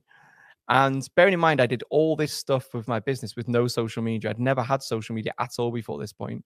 I own, I was only on LinkedIn, so I did it without building a brand or being known. Um, I just worked. I just was on LinkedIn. So, and then I discovered that on Instagram and on YouTube and on Google, the world is full of 23 year old Lambo driving experts in business that could promise me more wealth than I'd ever seen before in 60 days, 90 days, if only I would buy their course. Mhm. And do you know what it was? I just found it fascinating. I thought, wow, I thought I was smart by setting up a business and selling it two and a half years later from $11 million. But if I'd only just done Chad's course, I could have been working four hours a week from the beach. Right. I, I've been an idiot here, actually working hard, employing people, paying loads of tax and grafting for six days a week for two and a half years.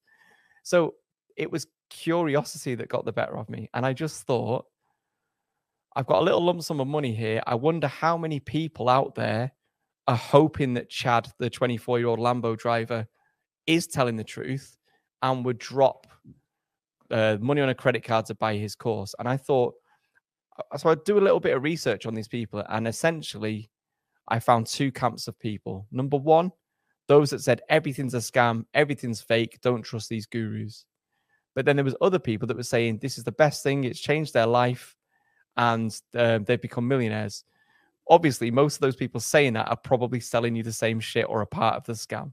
Right. So I just thought there doesn't seem to be anybody out there. or maybe they were going to be successful in the and taking that course didn't, didn't do anything for them. Exactly. Like they were to be successful no matter what they were doing. Yeah, exactly right. Because the, the stats will say if there's a thousand people in a room, all paying to be there, and one in 500 people go on to become millionaires, two people in that room might go on to be millionaires in the next few years, right? It doesn't necessarily mean it's that guru's course that's done that. They had it in them already. The, the scary stat is 499 people have took that course and failed. And in any other industry, if you had a product with a success rate of 0.2% or whatever the stats are, it would probably get pulled from shelves and be told it wasn't right for consumption or it shouldn't be used. But weirdly, Not in the wealth, YouTube. yeah, yeah, but but Right. exactly. Um, uh, but weirdly, in the wealth creation space, there's enough grey areas and it's not regulated enough that people can make wild claims and put out a subpar product, um, and they can get away with it. So I just ring fenced $500,000 and I thought, I'm going to click on every advert I see, buy that person's course, do the course, and reveal what my actual results were from actually doing their course. So while they're saying you can earn six figures in 90 days, I will do it and then reveal that I only earned $200 or $300. And I was someone that actually knew how to run a business. So if I can't achieve these things, having actually grown and scaled a real business, Right. what what hope has somebody that's a stay-at-home mum that's never had to deal with business before? What hope has she got of becoming a drop shipping guru? Uh, sorry, drop shipping or affiliate marketing or a crypto um, trader or forex trader. houses. I saw the one you did on flipping house where you bought some houses. Yeah, yeah. And it's great, you know, when they're talking about the numbers when you're in the course, everyone's going to become a property millionaire. But the actual reality is there's so many hidden costs. There's so many things that they don't tell you about. There's legal things, tax implications. So don't be fooled by these. You can earn 10 grand a month from property by putting no money down. You need to put money down. Uh, you need to pay that money back to wherever you've got it from. Then you know there's lots of liabilities and stuff so i just did it because it it interested me i thought it might help somebody and i kind of found it funny if i'm honest Right. That You people know- were falling for it or It- both really because sometimes i thought like this is so ridiculous how are people still spending money with these guys um and then i started to break down their actual process and go into how they sell things and how do they establish authority and credibility and even that then i started to unpick so an example was most of these gurus are best-selling authors because it gives you a certain level of credibility right right. but then I worked out exactly how they achieve that thing. And instead of just doing a video to explain, so this is how you can fake credibility and become a best-selling author, I thought I would uh, make a mockery of it, and I produced a book that just said blank page on 144 blank pages. I uploaded it to uh, Amazon in the business section, and I got that book to number one on Amazon within 24 hours. So I'm an Amazon best-selling author with a book um, that was top of the charts. It was pushed by Amazon as the hot new release of the day. It was used as the actual image for the business section, and it didn't have any words in. It said blank page. It took me one day. So, but then I would make a video on that to show people listen, don't be impressed by a best selling author if they promise you riches and wealth. I can do it with a blank book in 24 hours. So, is it really as hard as you think it is? And that's what I started to do every week. I would just find something funny from the world of gurus, um, experts, and um, sort of the wealth creation industry, and I, I'd kind of expose it. But I thought I did it in an amusing way. Yeah. Now, yeah, I thought It so. ruffled a few feathers right. Right. because now all of a sudden people were getting annoyed because they were saying, "Well, you know, why are you saying that's a scam? You're saying everything's a scam." Well, I'm not saying everything's a scam. I just don't think that your course is going to make. uh, How many millionaires has your course really made? Show me the stats. Um, but the interesting thing, by the way, and I talk about this quite a lot. What's weird about business and making money and creating wealth? People's sort of, com- I don't know what you call it, like logic or their thought process suddenly shift. But if you replace business or entrepreneurship or drop shipping or affiliate marketing or crypto, whatever the thing is that they're selling, if you replace it with sport and then think of the exact same advert with the same logic and language, but apply it to sport. So imagine there was an advert that showed up on YouTube now that said, win the PGA Tour in 90 days, whether you've never uh, picked up a golf club or hit a golf ball. Now we would all see that advert, and it's it's one thousand nine hundred ninety seven dollars, and it's by a guy that you'd never heard of before. Yeah. And right? it's and it's, It's not. and it's obvious. It's obvious. You you would Yeah. immediately say So you would sit there like, what the fuck? How does that Yeah. work? But then as soon as you replace that with earn um, six figure salary in 90 days in drop shipping, even if you don't know how to work a computer, people click that advert and they will spend that money with it. But being in business and being in entrepreneurship is like an elite level sport. You've got to have done your reps. You've got to have worked in business before. You've got to understand some basic fundamentals. You know, I started my business after working in startups for six years. It took me six years of learning for me to even think I had a chance of being successful and earning six figures. I don't understand why people think they could do Chad's course in 48 hours and become a millionaire. But, But- weirdly, millions of people buy this thing. it sounds good, you know, and, and people do know. Like, it, it's funny because I used to teach a real estate class, right? Like in prison, but I and I, I was, you know, and I, you know, I was in prison for mortgage fraud, uh, and ba- related to real estate. So I ended up teaching the real estate course for ten years, and everybody in there wanted to flip houses. They all Yeah. they buy and sell houses, buy them cheap, fix them up, and sell them. And I would go in and I would tell when I taught that and I went over maybe took a couple days and went over that a couple of different uh, classes, and I would go in and I would explain. Listen, one time I bought a house. Not one time. Shoot, this is over and over again. I bought a house for fifty thousand dollars. I put twenty thousand dollars in it. I sold it for hundred thousand dollars. How much money did I make? And I said that's a true statement. I really did that. Like I did that all the time, but you know, I'm saying that that's exactly everything I just said is true. And they go, man, you you made thirty thousand dollars. I said, no, I didn't. What I didn't tell you was how much the closing costs were. That I had to help the guy with his down payment. That I had to pay the closing costs for the borrower. That I had, you know, I'm saying you start adding all that up, and the next thing you know, you didn't make nearly what. And and I had to pay all of the the carrying costs for the loan that I bought. I had to pay the points. I had to pay that. So you start adding it up, and it's like you didn't make 30, you made 19,000, and it took four months, you know, and it was it was agony. And I was going out to the property over and over again. You don't talk about how the kids knocked the little kids in the neighborhood through rocks through the windows, or you got three air conditioning stolen, and a guy fell off your the roof, and you're still waiting for him to sue you. Um, Yeah. so you know, it always, like you said, it always sounds good. Like I yeah, because that's pull- the headline thing. Because imagine you did an advert. Imagine that was your advert for your property course, by the way. How to potentially earn nineteen thousand dollars after four months being sued.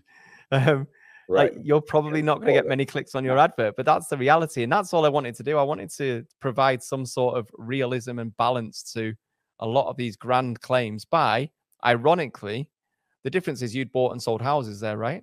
Yeah. But a lot of these people that sell property courses, especially in the UK, don't actually make their money through buying and selling houses. They make their money through selling courses on how you can buy and sell houses. They don't Right. even do the thing that they're now trying to teach you and tell you how much money you can make. Now, I, uh, from a, a- a logical business point of view, if I had a property course based in Manchester, in the north of England, if I made a hundred thousand dollars or a hundred thousand pounds a month through investing in below market value properties, and that's how I made my money, I wouldn't spend my weekend teaching people how to compete with me in my own hometown right. for $37. The numbers don't stack up. You're turning your customers into competitors. So, just from a business point of view, most of these people telling you how to do the thing, they're only selling you the course because the real money has stopped.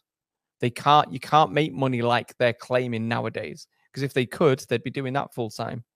He built some of the nation's largest banks out of an estimated $55 million because 50 million wasn't enough and 60 million seemed excessive. He is the most interesting man in the world. I don't typically commit crimes, but when I do, it's bank fraud. Stay greedy, my friends. Support the channel. Join Matthew Cox's Patreon. Uh, but everyone wants to escape the rat race, and anybody telling you a shortcut to escape that and a shortcut to riches will always do well. But the irony being, if we look at anybody in life that's successful, and I mean like truly successful, and it could be business, gym, music, whatever it might be, The Rock. Do you really think The Rock is on YouTube looking for videos on how to build the perfect chest in the next 30 days?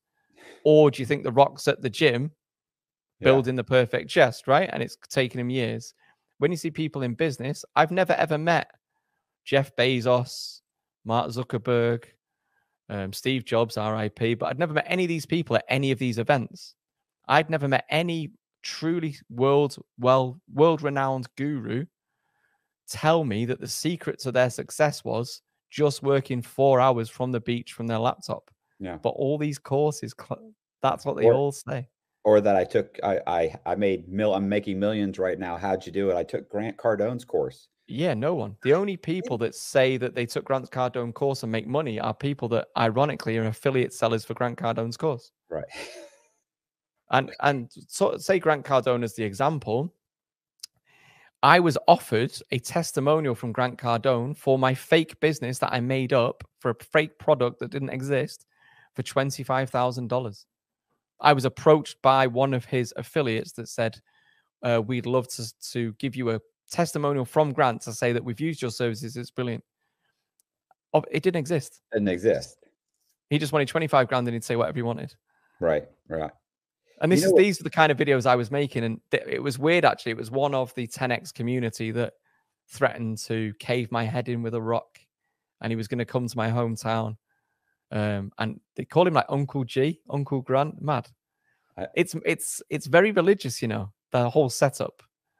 Um, and it's entrenched in Scientology and stuff like that. It's it's quite an in once you start looking at what's behind it, it's quite murky, it's quite dark, it's quite interesting, but also it's a lot of hassle. And for a guy that's an actual business guy, and I don't really, I wasn't a YouTuber, it kind of brought a lot of hassle that didn't marry up to me. Like I can deal with hassle if it brings in money.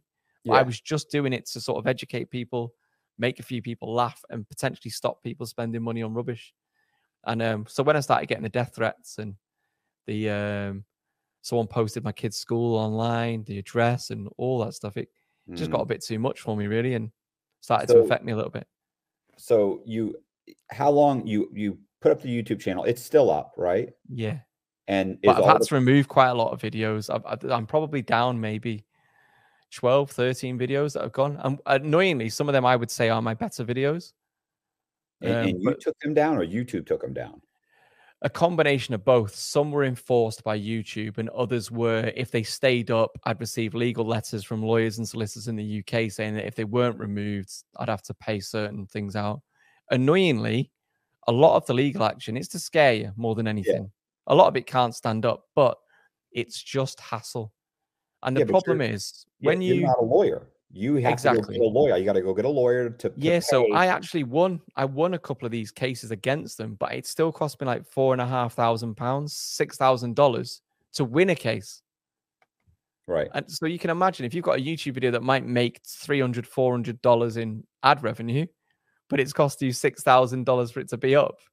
That's not a good business model. So uh, I- just removed some videos because of the hassle, and then also because of the global pandemic, I had to focus more on my actual real businesses um, that I do in real life because my real life is my real life. YouTube's just it's not a thing for me really. I, I exist off YouTube quite happily, where there's a lot because I'm a business person that's on YouTube rather than I'm a YouTuber trying to create a business on YouTube, which a lot of people do. So um, there's nothing wrong with that, by the way. It's just I've always preferred my real life business thing. Right. Um yeah, no, I, I I actually make most of my money, you know, selling paintings and you know, optioning. Yeah, I've seen some of your stuff that you do. Yeah. So I Did you learn that when you were in prison? Did you get into the painting when you were in prison, or did you do that before? No, no, I um I have a degree in in fine arts. So my my degree's in fine arts. I've always painted. I just, you know, I, I didn't think I could make any money at it when I Yeah. graduated college. So, you know, I I went, I got the degree and I knew I wasn't going to be able to support myself as a as an artist. So I started doing other things and eventually I ended up owning a mortgage company and committed some fraud and then it just spiraled out of control. Yeah. Um but yeah, it's but easy since to do, you know. You know, so when we talk about the entrepreneur stuff, I think sometimes I don't think. I mean, there's some people their intention is bad from the off, like they're doing it because it's a quick vehicle to quick cash. But I think sometimes they genuinely believe what they're doing is a victimless thing, and well, if it doesn't work, it's because they've not implemented the training properly. And there's so many get outs. that Sometimes they might be the victim of it themselves. They've bought into that lifestyle so much because they've normally learned from their own mentor or their own guru. They've paid someone that's taught them all these things yeah. that I think they don't necessarily realize how bad it is. Because I bet you didn't set up a mortgage company with the intentions of committing mortgage fraud when you started, or did you? No, no. But it then slowly it- creeped up on me. Yeah, and so I think that's what I've learned. And this is the sometimes there's a misconception that I hate all entrepreneurs, or sometimes I think you've got to admire their business ability, how they market themselves, how they grow, whatever. they do a lot of bad things, but there's also some good things you can learn from them. You just need to apply it to some of the lessons you can learn from even the worst entrepreneurs. Actually, uh, there's some value there. You can almost learn. The internet's made people black and white, right? It's Republicans, it's Democrats, it's Brexit. Is it leave or stay? You know, it's it's very much like that where it's real life's a lot more nuanced. And you know bad people do good things sometimes good people do bad things sometimes. It doesn't mean that you are those things forever. And that's the one thing or one problem i've got with my channel. I think sometimes people think everything that is a scam that's like this. But you know what? There's some great courses online. You can learn skills online. You there are some great business people that are mentoring people out there not everything is a scam Right. however your audience sometimes can't see that. Like I get asked about Gary Vaynerchuk quite a lot because I ended up meeting the guy and ended up going to his office. And people say, like, do you like Gary Vee or do you hate him? Um, my real answer is neither. Do you think Gary Vee's a good guy or a bad guy? Well, he's kind of both. Like, aren't we all? You know? Right. And it's it's an interesting thing, I think, how the internet. I don't know if it's the internet, but people don't seem to be able to uh, think critically or realize that people can be two very different things at the same time sometimes. So it's a even my audience eventually towards the end, I was getting a bit frustrated with them as well as the gurus that were um, giving me shit, which is a mad thing to say, isn't it, about the audience that you've built? Yeah. Well, I, I mean, I get people that leave horrible comments, you know, in the comment section of my videos, almost every video. It's like Yeah. you're watching though. Like you are watching, and this guy, like there's a couple guys, they really watch the videos, but you have like professional, you know, trolls or haters or whatever. And it, it's Yeah. it's it's odd. But you know, this is the thing, just like you were saying, um, you know, I I was on uh Koncrete is a podcast that's around here. A friend of mine, Danny, runs it. And I was Yeah, on it's a big, big podcast, that isn't it? Yeah, I think he's That got like, done a few million views, right? uh, n- well, he's got he's got like half a million subscribers. Yeah, Um, but he's got videos that have, you know, five, 10 million views. yeah, done well. So anyway, we were talking one time and he said, I said something about, oh, I can't go. Oh, yeah, yeah, I can't go. I said, I gotta, I'm going to church, you know, tomorrow. And he was like, Church. And I was like, Yeah. And he's kind of, you know, mocked me a little bit. And I went, I said, Well, wait a second. I don't have to believe to go to church. I don't have to believe every single thing that they're saying. You know what I'm saying? Or the entire belief system of the entire religion. Like, what did Jesus Christ die on the cross? I man, I don't know. It says in the book, maybe. You know, um, you know, there's all these things. You know, was you know the universe created in seven, six days, or we know whatever. Look, I don't know. What I know is I go, and this guy that is I'm listening to, some of the stuff that he says I like. Some of it. I mm-hmm. disagree with. I take what I want. I walk out the door. I feel okay about it. I'm good. But you're right. There are people that it is, oh, you went to church?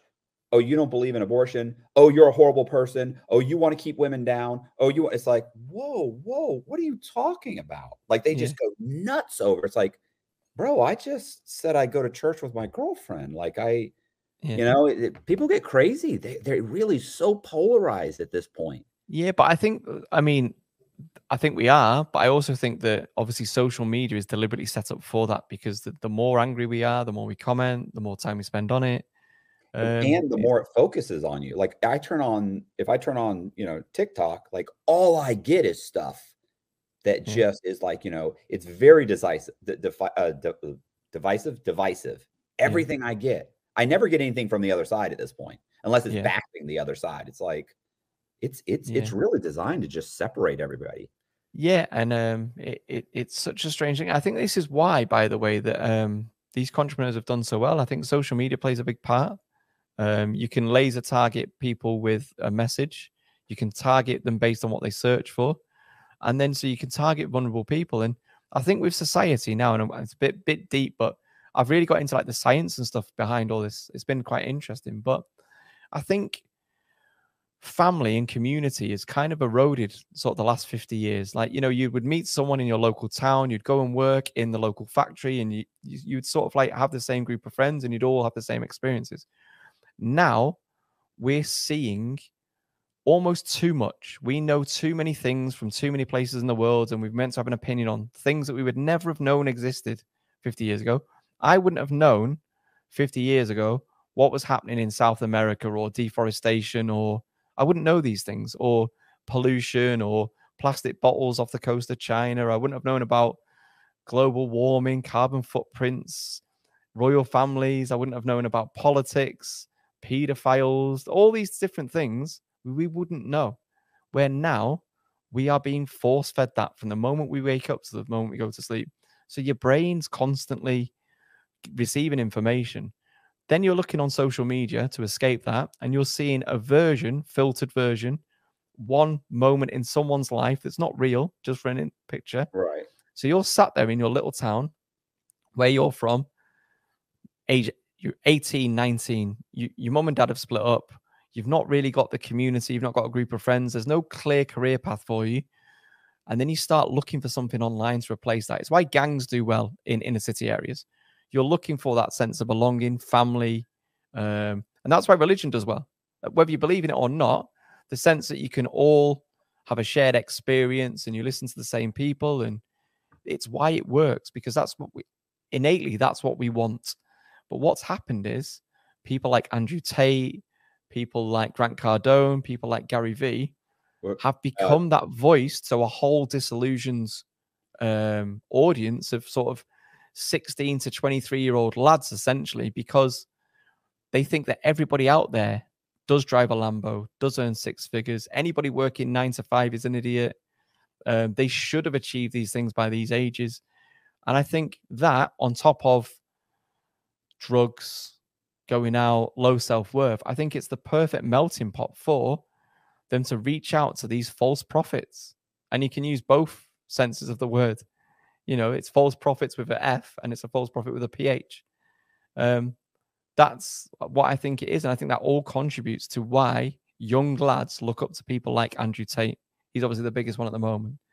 Um, because, and but also he is a direct opposition to what the woke agenda that's been pushed, right? And I'm not saying either of those things are right, right.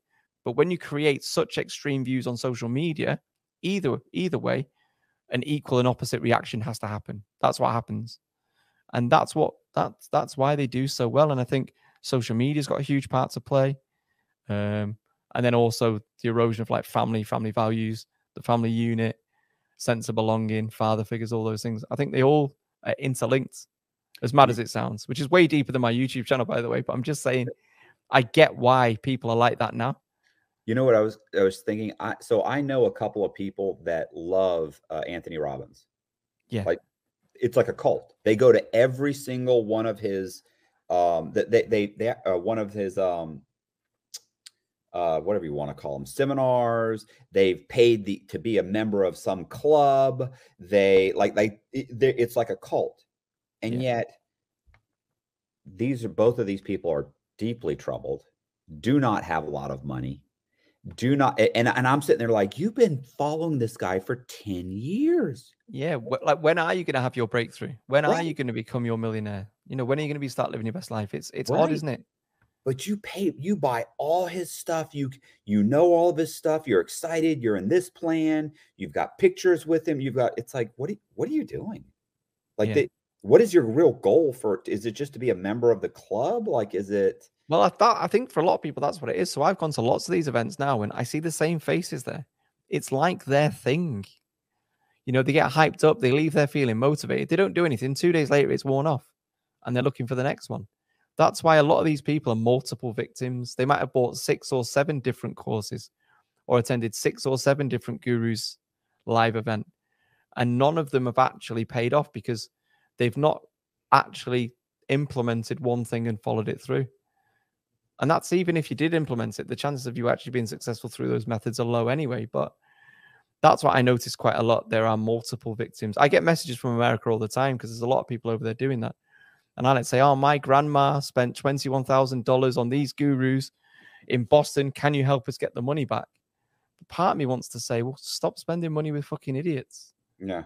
You know? But you can't, can you? Um, but I do think that stop handing money to people that you didn't know existed two days ago, thinking they're going to save you. They're not going to. Yeah. No, no, nobody's. Yeah.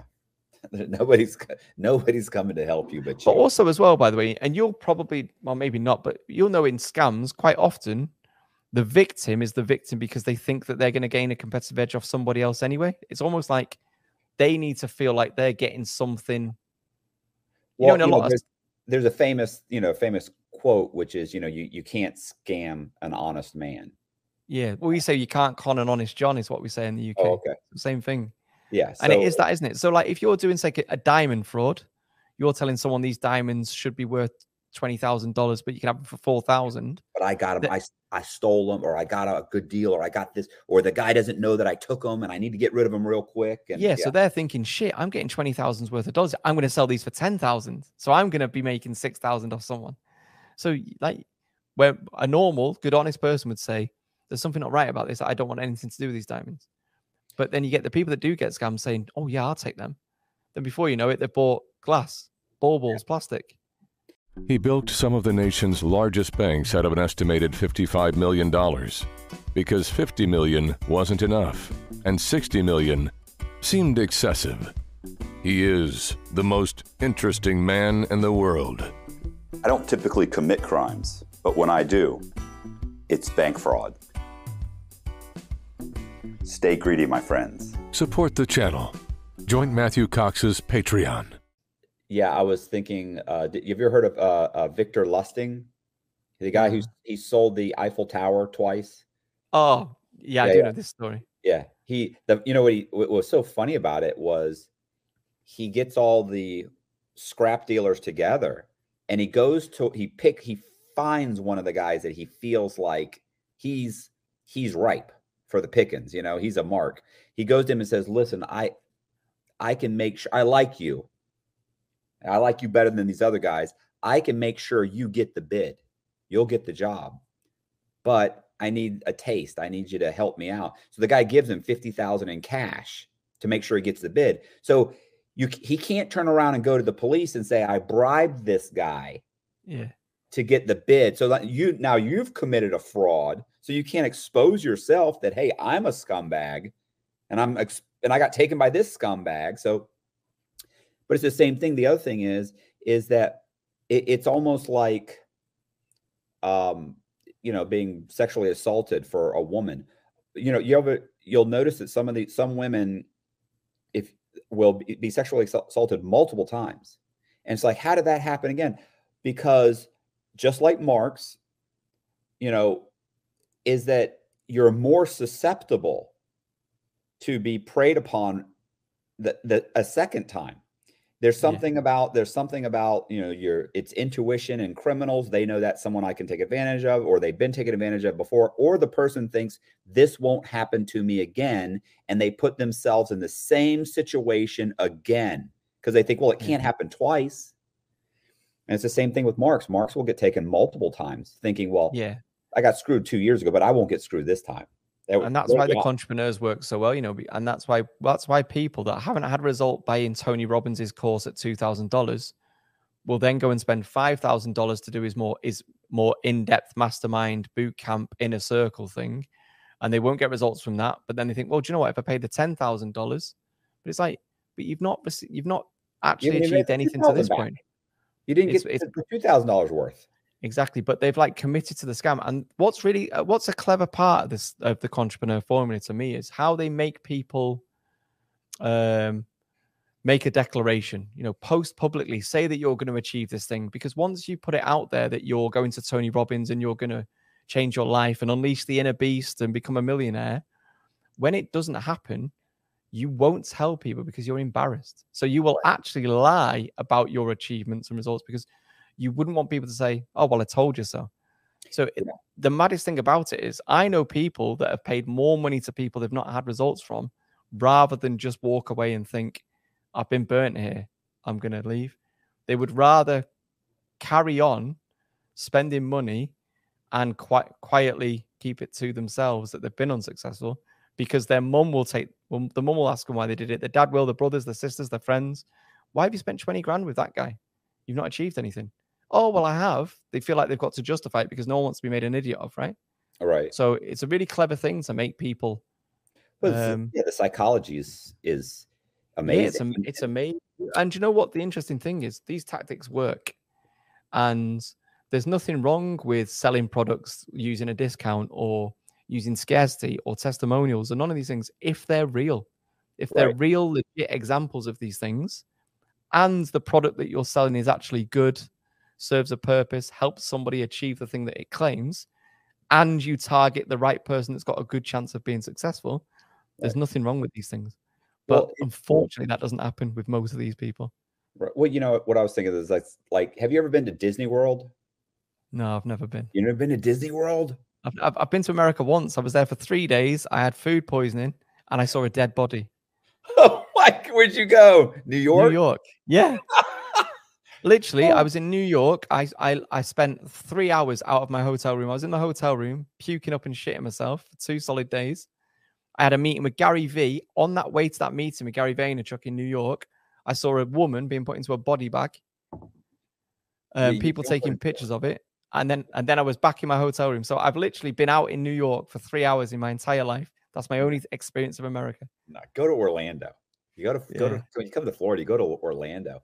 Um, so anyway, uh, at if you go to well, you've been to a theme park, right? Yeah, yeah. Alton Okay, Towers so- in England, we'd call it. Oh, okay. What it what is it? Alton Towers. People that like from around here will know that's the main theme park in the UK.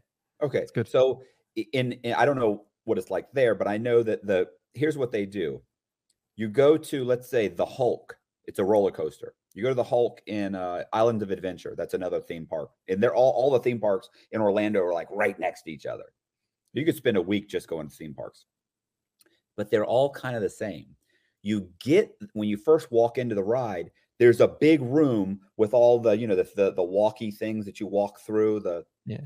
you know so there's a big there's a big room and you're and you can see the door to the ride so you think i go through so god it's, it's pretty big it's, a it, there's a there's a wait you sit there for a minute and you go yeah but I, it's right there so you wait and you wait 30 minutes Yeah. and then you're done and when you get through that door you realize it's not the ride it's another room with more uh, of the oh, line no way. but it's smaller. It's half the size of the other room. And so you think to yourself, you know what? I've already waited Hmm. 30 minutes. This one looks like it's about 10 or 15 minutes. So you wait in that one because I can, the door's right there to the ride. So you wait. And then when you get to that door, you realize there's another line, or another room with lines in it, but it's it's shaped oddly, so it looks short. And it's smaller. So you wait. I, I've already waited 45 minutes. This one's about five minutes. So you wait the you walk the five minutes. Then when you get through there, there's another room with a much bigger room, probably the same size as the original room, but now you can actually see people getting on the ride. Yeah. So you wait. You would have never waited over an hour and 20 minutes had you seen that. But the psychology behind it is they know we can they'll wait this long, but they won't like wait that long again unless you know they, they keep building up the incentive to wait and wait and wait. You're not going to wait for an hour and a half if they told you it was an hour and a half, but yeah, you'll wait. Right.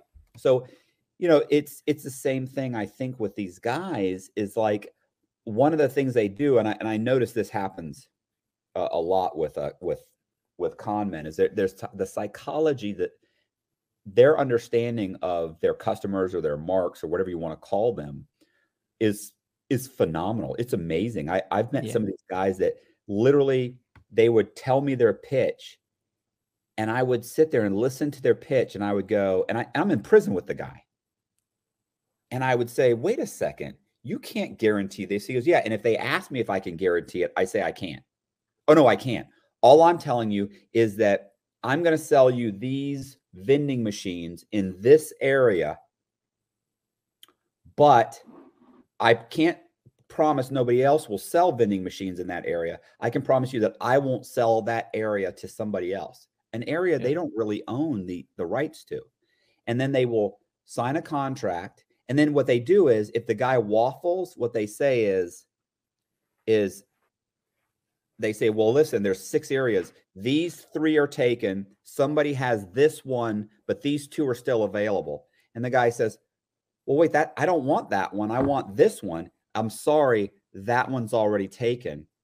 This one we got a contract on, where we sent it out, but the guy hasn't signed it yet. So that, that it's the urgency. It's the Yeah, yeah. they are more concerned about losing out on a good deal than protecting their investment. Yeah. And these and they know it. And they're some of these guys are brilliant when you listen to them. You're like, Yeah. God. That's that's that's the biggest thing that I've learned from watching these people for two and a half years, three years, and going to all their events and listening to them. Their actual script that they use is pretty much the same. The only thing they change is whatever vehicle it is that's going to get you to this successful point, right? Uh, but it's like using NLP, like saying, by now you should think this, by now you should think that. And it's really, really interesting. But I always go back to they're so good at marketing and they're quite clearly um, good at sales and they've obviously got a business mind. Why don't they just put that time and effort into creating something that actually does achieve results for people? But the reason being is not as many people would buy those things. Right. people always want to buy something that's going to make them wealthy, healthy, or happy. So they always go back to that. Is why people buy diet pills rather than I'll just eat less and move more. It's why people buy an ab belt to send electrons to their six pack, or they Right. download the six minute abs. People will spend money, lots of money, on things that they probably can't even be bothered implementing because they think it's going to help them achieve something. And that's a far easier sell than saying, imagine if I had a book that said the 100 hour work week, your 10 years to become a millionaire business person. And then I had a book next to it saying, um, the four hour the four hour work week be a millionaire in 12 months which of those two books are going to sell more copies yeah. and people want it. unfortunately yeah, they you want to be lied to almost. Yeah lazy. yeah yeah and that's why it but equally there are some victims that are that are taken advantage of the job, and it's it's sad and i feel sorry for them and it's not been a good thing but there's others where when i hear the stories i think but why would you believe that Right. especially when they're not people that you've already heard of or you know are successful business people that are positioning themselves as successful in business. So if there's somebody that you'd not heard of 48 hours ago is telling you that he's the world's number one wealth coach, be suspicious because if you've Right. never heard of him before, he probably isn't the thing that he's claiming. Yeah. Is um but yeah, you must have seen it um with Marks over and over again. Sometimes you just think when they hear the story back to them, you think, why haven't they realized at this point? Or why haven't they questioned that at this point? But I think logic is just kicked off a cliff, and that's why they use urgency because when you're in a state of uh, panic and you think you're going to miss out on a deal and you think there's only five left of this opportunity and you've got to act now and you need to get the money, it's not until you go home and you sit there and think about it, you might get buyer's remorse a week later, two weeks later, because then you think, hang on, this doesn't feel right, or my gut's telling me something's wrong here. Yeah. Um, it's very interesting, but they are they're, they're experts in psychology, they're experts in marketing. They could make a lot of money by having a marketing agency, right? Probably. Yeah. Um, not probably not as much as they're making selling their own course No, stuff. but I mean, I look at now, and if you Google some of the main names, some of the names that I've mentioned in this, they've all got like class action lawsuits going on for uh, like a hundred million dollars or four hundred million dollars, and their customers have been burnt, and they've all clubbed together to start legal action against these people. Um, so I think there's a lot of these people that in sort of two, three years' time are probably going to be in prison or paying back a lot of the money. Well, I mean, I don't know how it works, but be paying money back to victims that they've kind of defrauded from people. But uh, but equally as well, by the way, for a lot of these people, um, the they go to like say Jordan Belfort's a great example. He defrauded a lot of people. He went to prison. He came back and he's still seen as like a a a, a good a success story, right? Yeah. So Yeah. even when you do the thing and you come out, the comeback's almost as good as Yeah. He's super likable. yeah, What- yeah, What kills me is like to me, Grant Cardone is not likable. No. Like the arrogance, he's so arrogant. He's so over the top. And you know, he's almost abusive. Like he's he mouths off to people, he he calls people names, he picks at people. And it's like, you know, it it, it I can't imagine following this guy, but you know, Belfort to me is always very humble, very polite, very nice, you know, and Yeah. and he's doing well, and you know, so And you then, know, then maybe he- that's the ultimate scam, right? I, you I don't. I want him to survive. I want him to succeed, Yeah. even though you know Um, I understand he stole a bunch of money, did a bunch of pump and dump schemes, and you know I get yeah. it. But it, Um, it's it's strange, isn't it? Sometimes you root for the bad guy, right? And Jordan of Belfort's one of them people where you actually think like he's kind of like is it like The Sopranos? I don't know if you ever watched The Sopranos, Of course, but like you, you like Tony Soprano. yeah, Everyone liked him when what he did wasn't very nice. no, no, He, he wasn't nice to his wife. He wasn't particularly nice to his kids. He wasn't nice to anybody. But yeah, he was a likable guy, right? right? For a prolonged period of time, he wasn't nice to anybody. Pro, you know, over the Yeah. course of the whole But you show. felt sorry for him. You kind of understood the pressures he had. You know, um, maybe everyone needs a Guma. That's the that's the answer, right? Um, yeah. So I, I have a question. Uh, so you're you're starting the channel, kind of your not that it stopped, but you stopped posting for about a year, Yeah. and so now you're starting to put up. Are you you're doing new videos, but are you?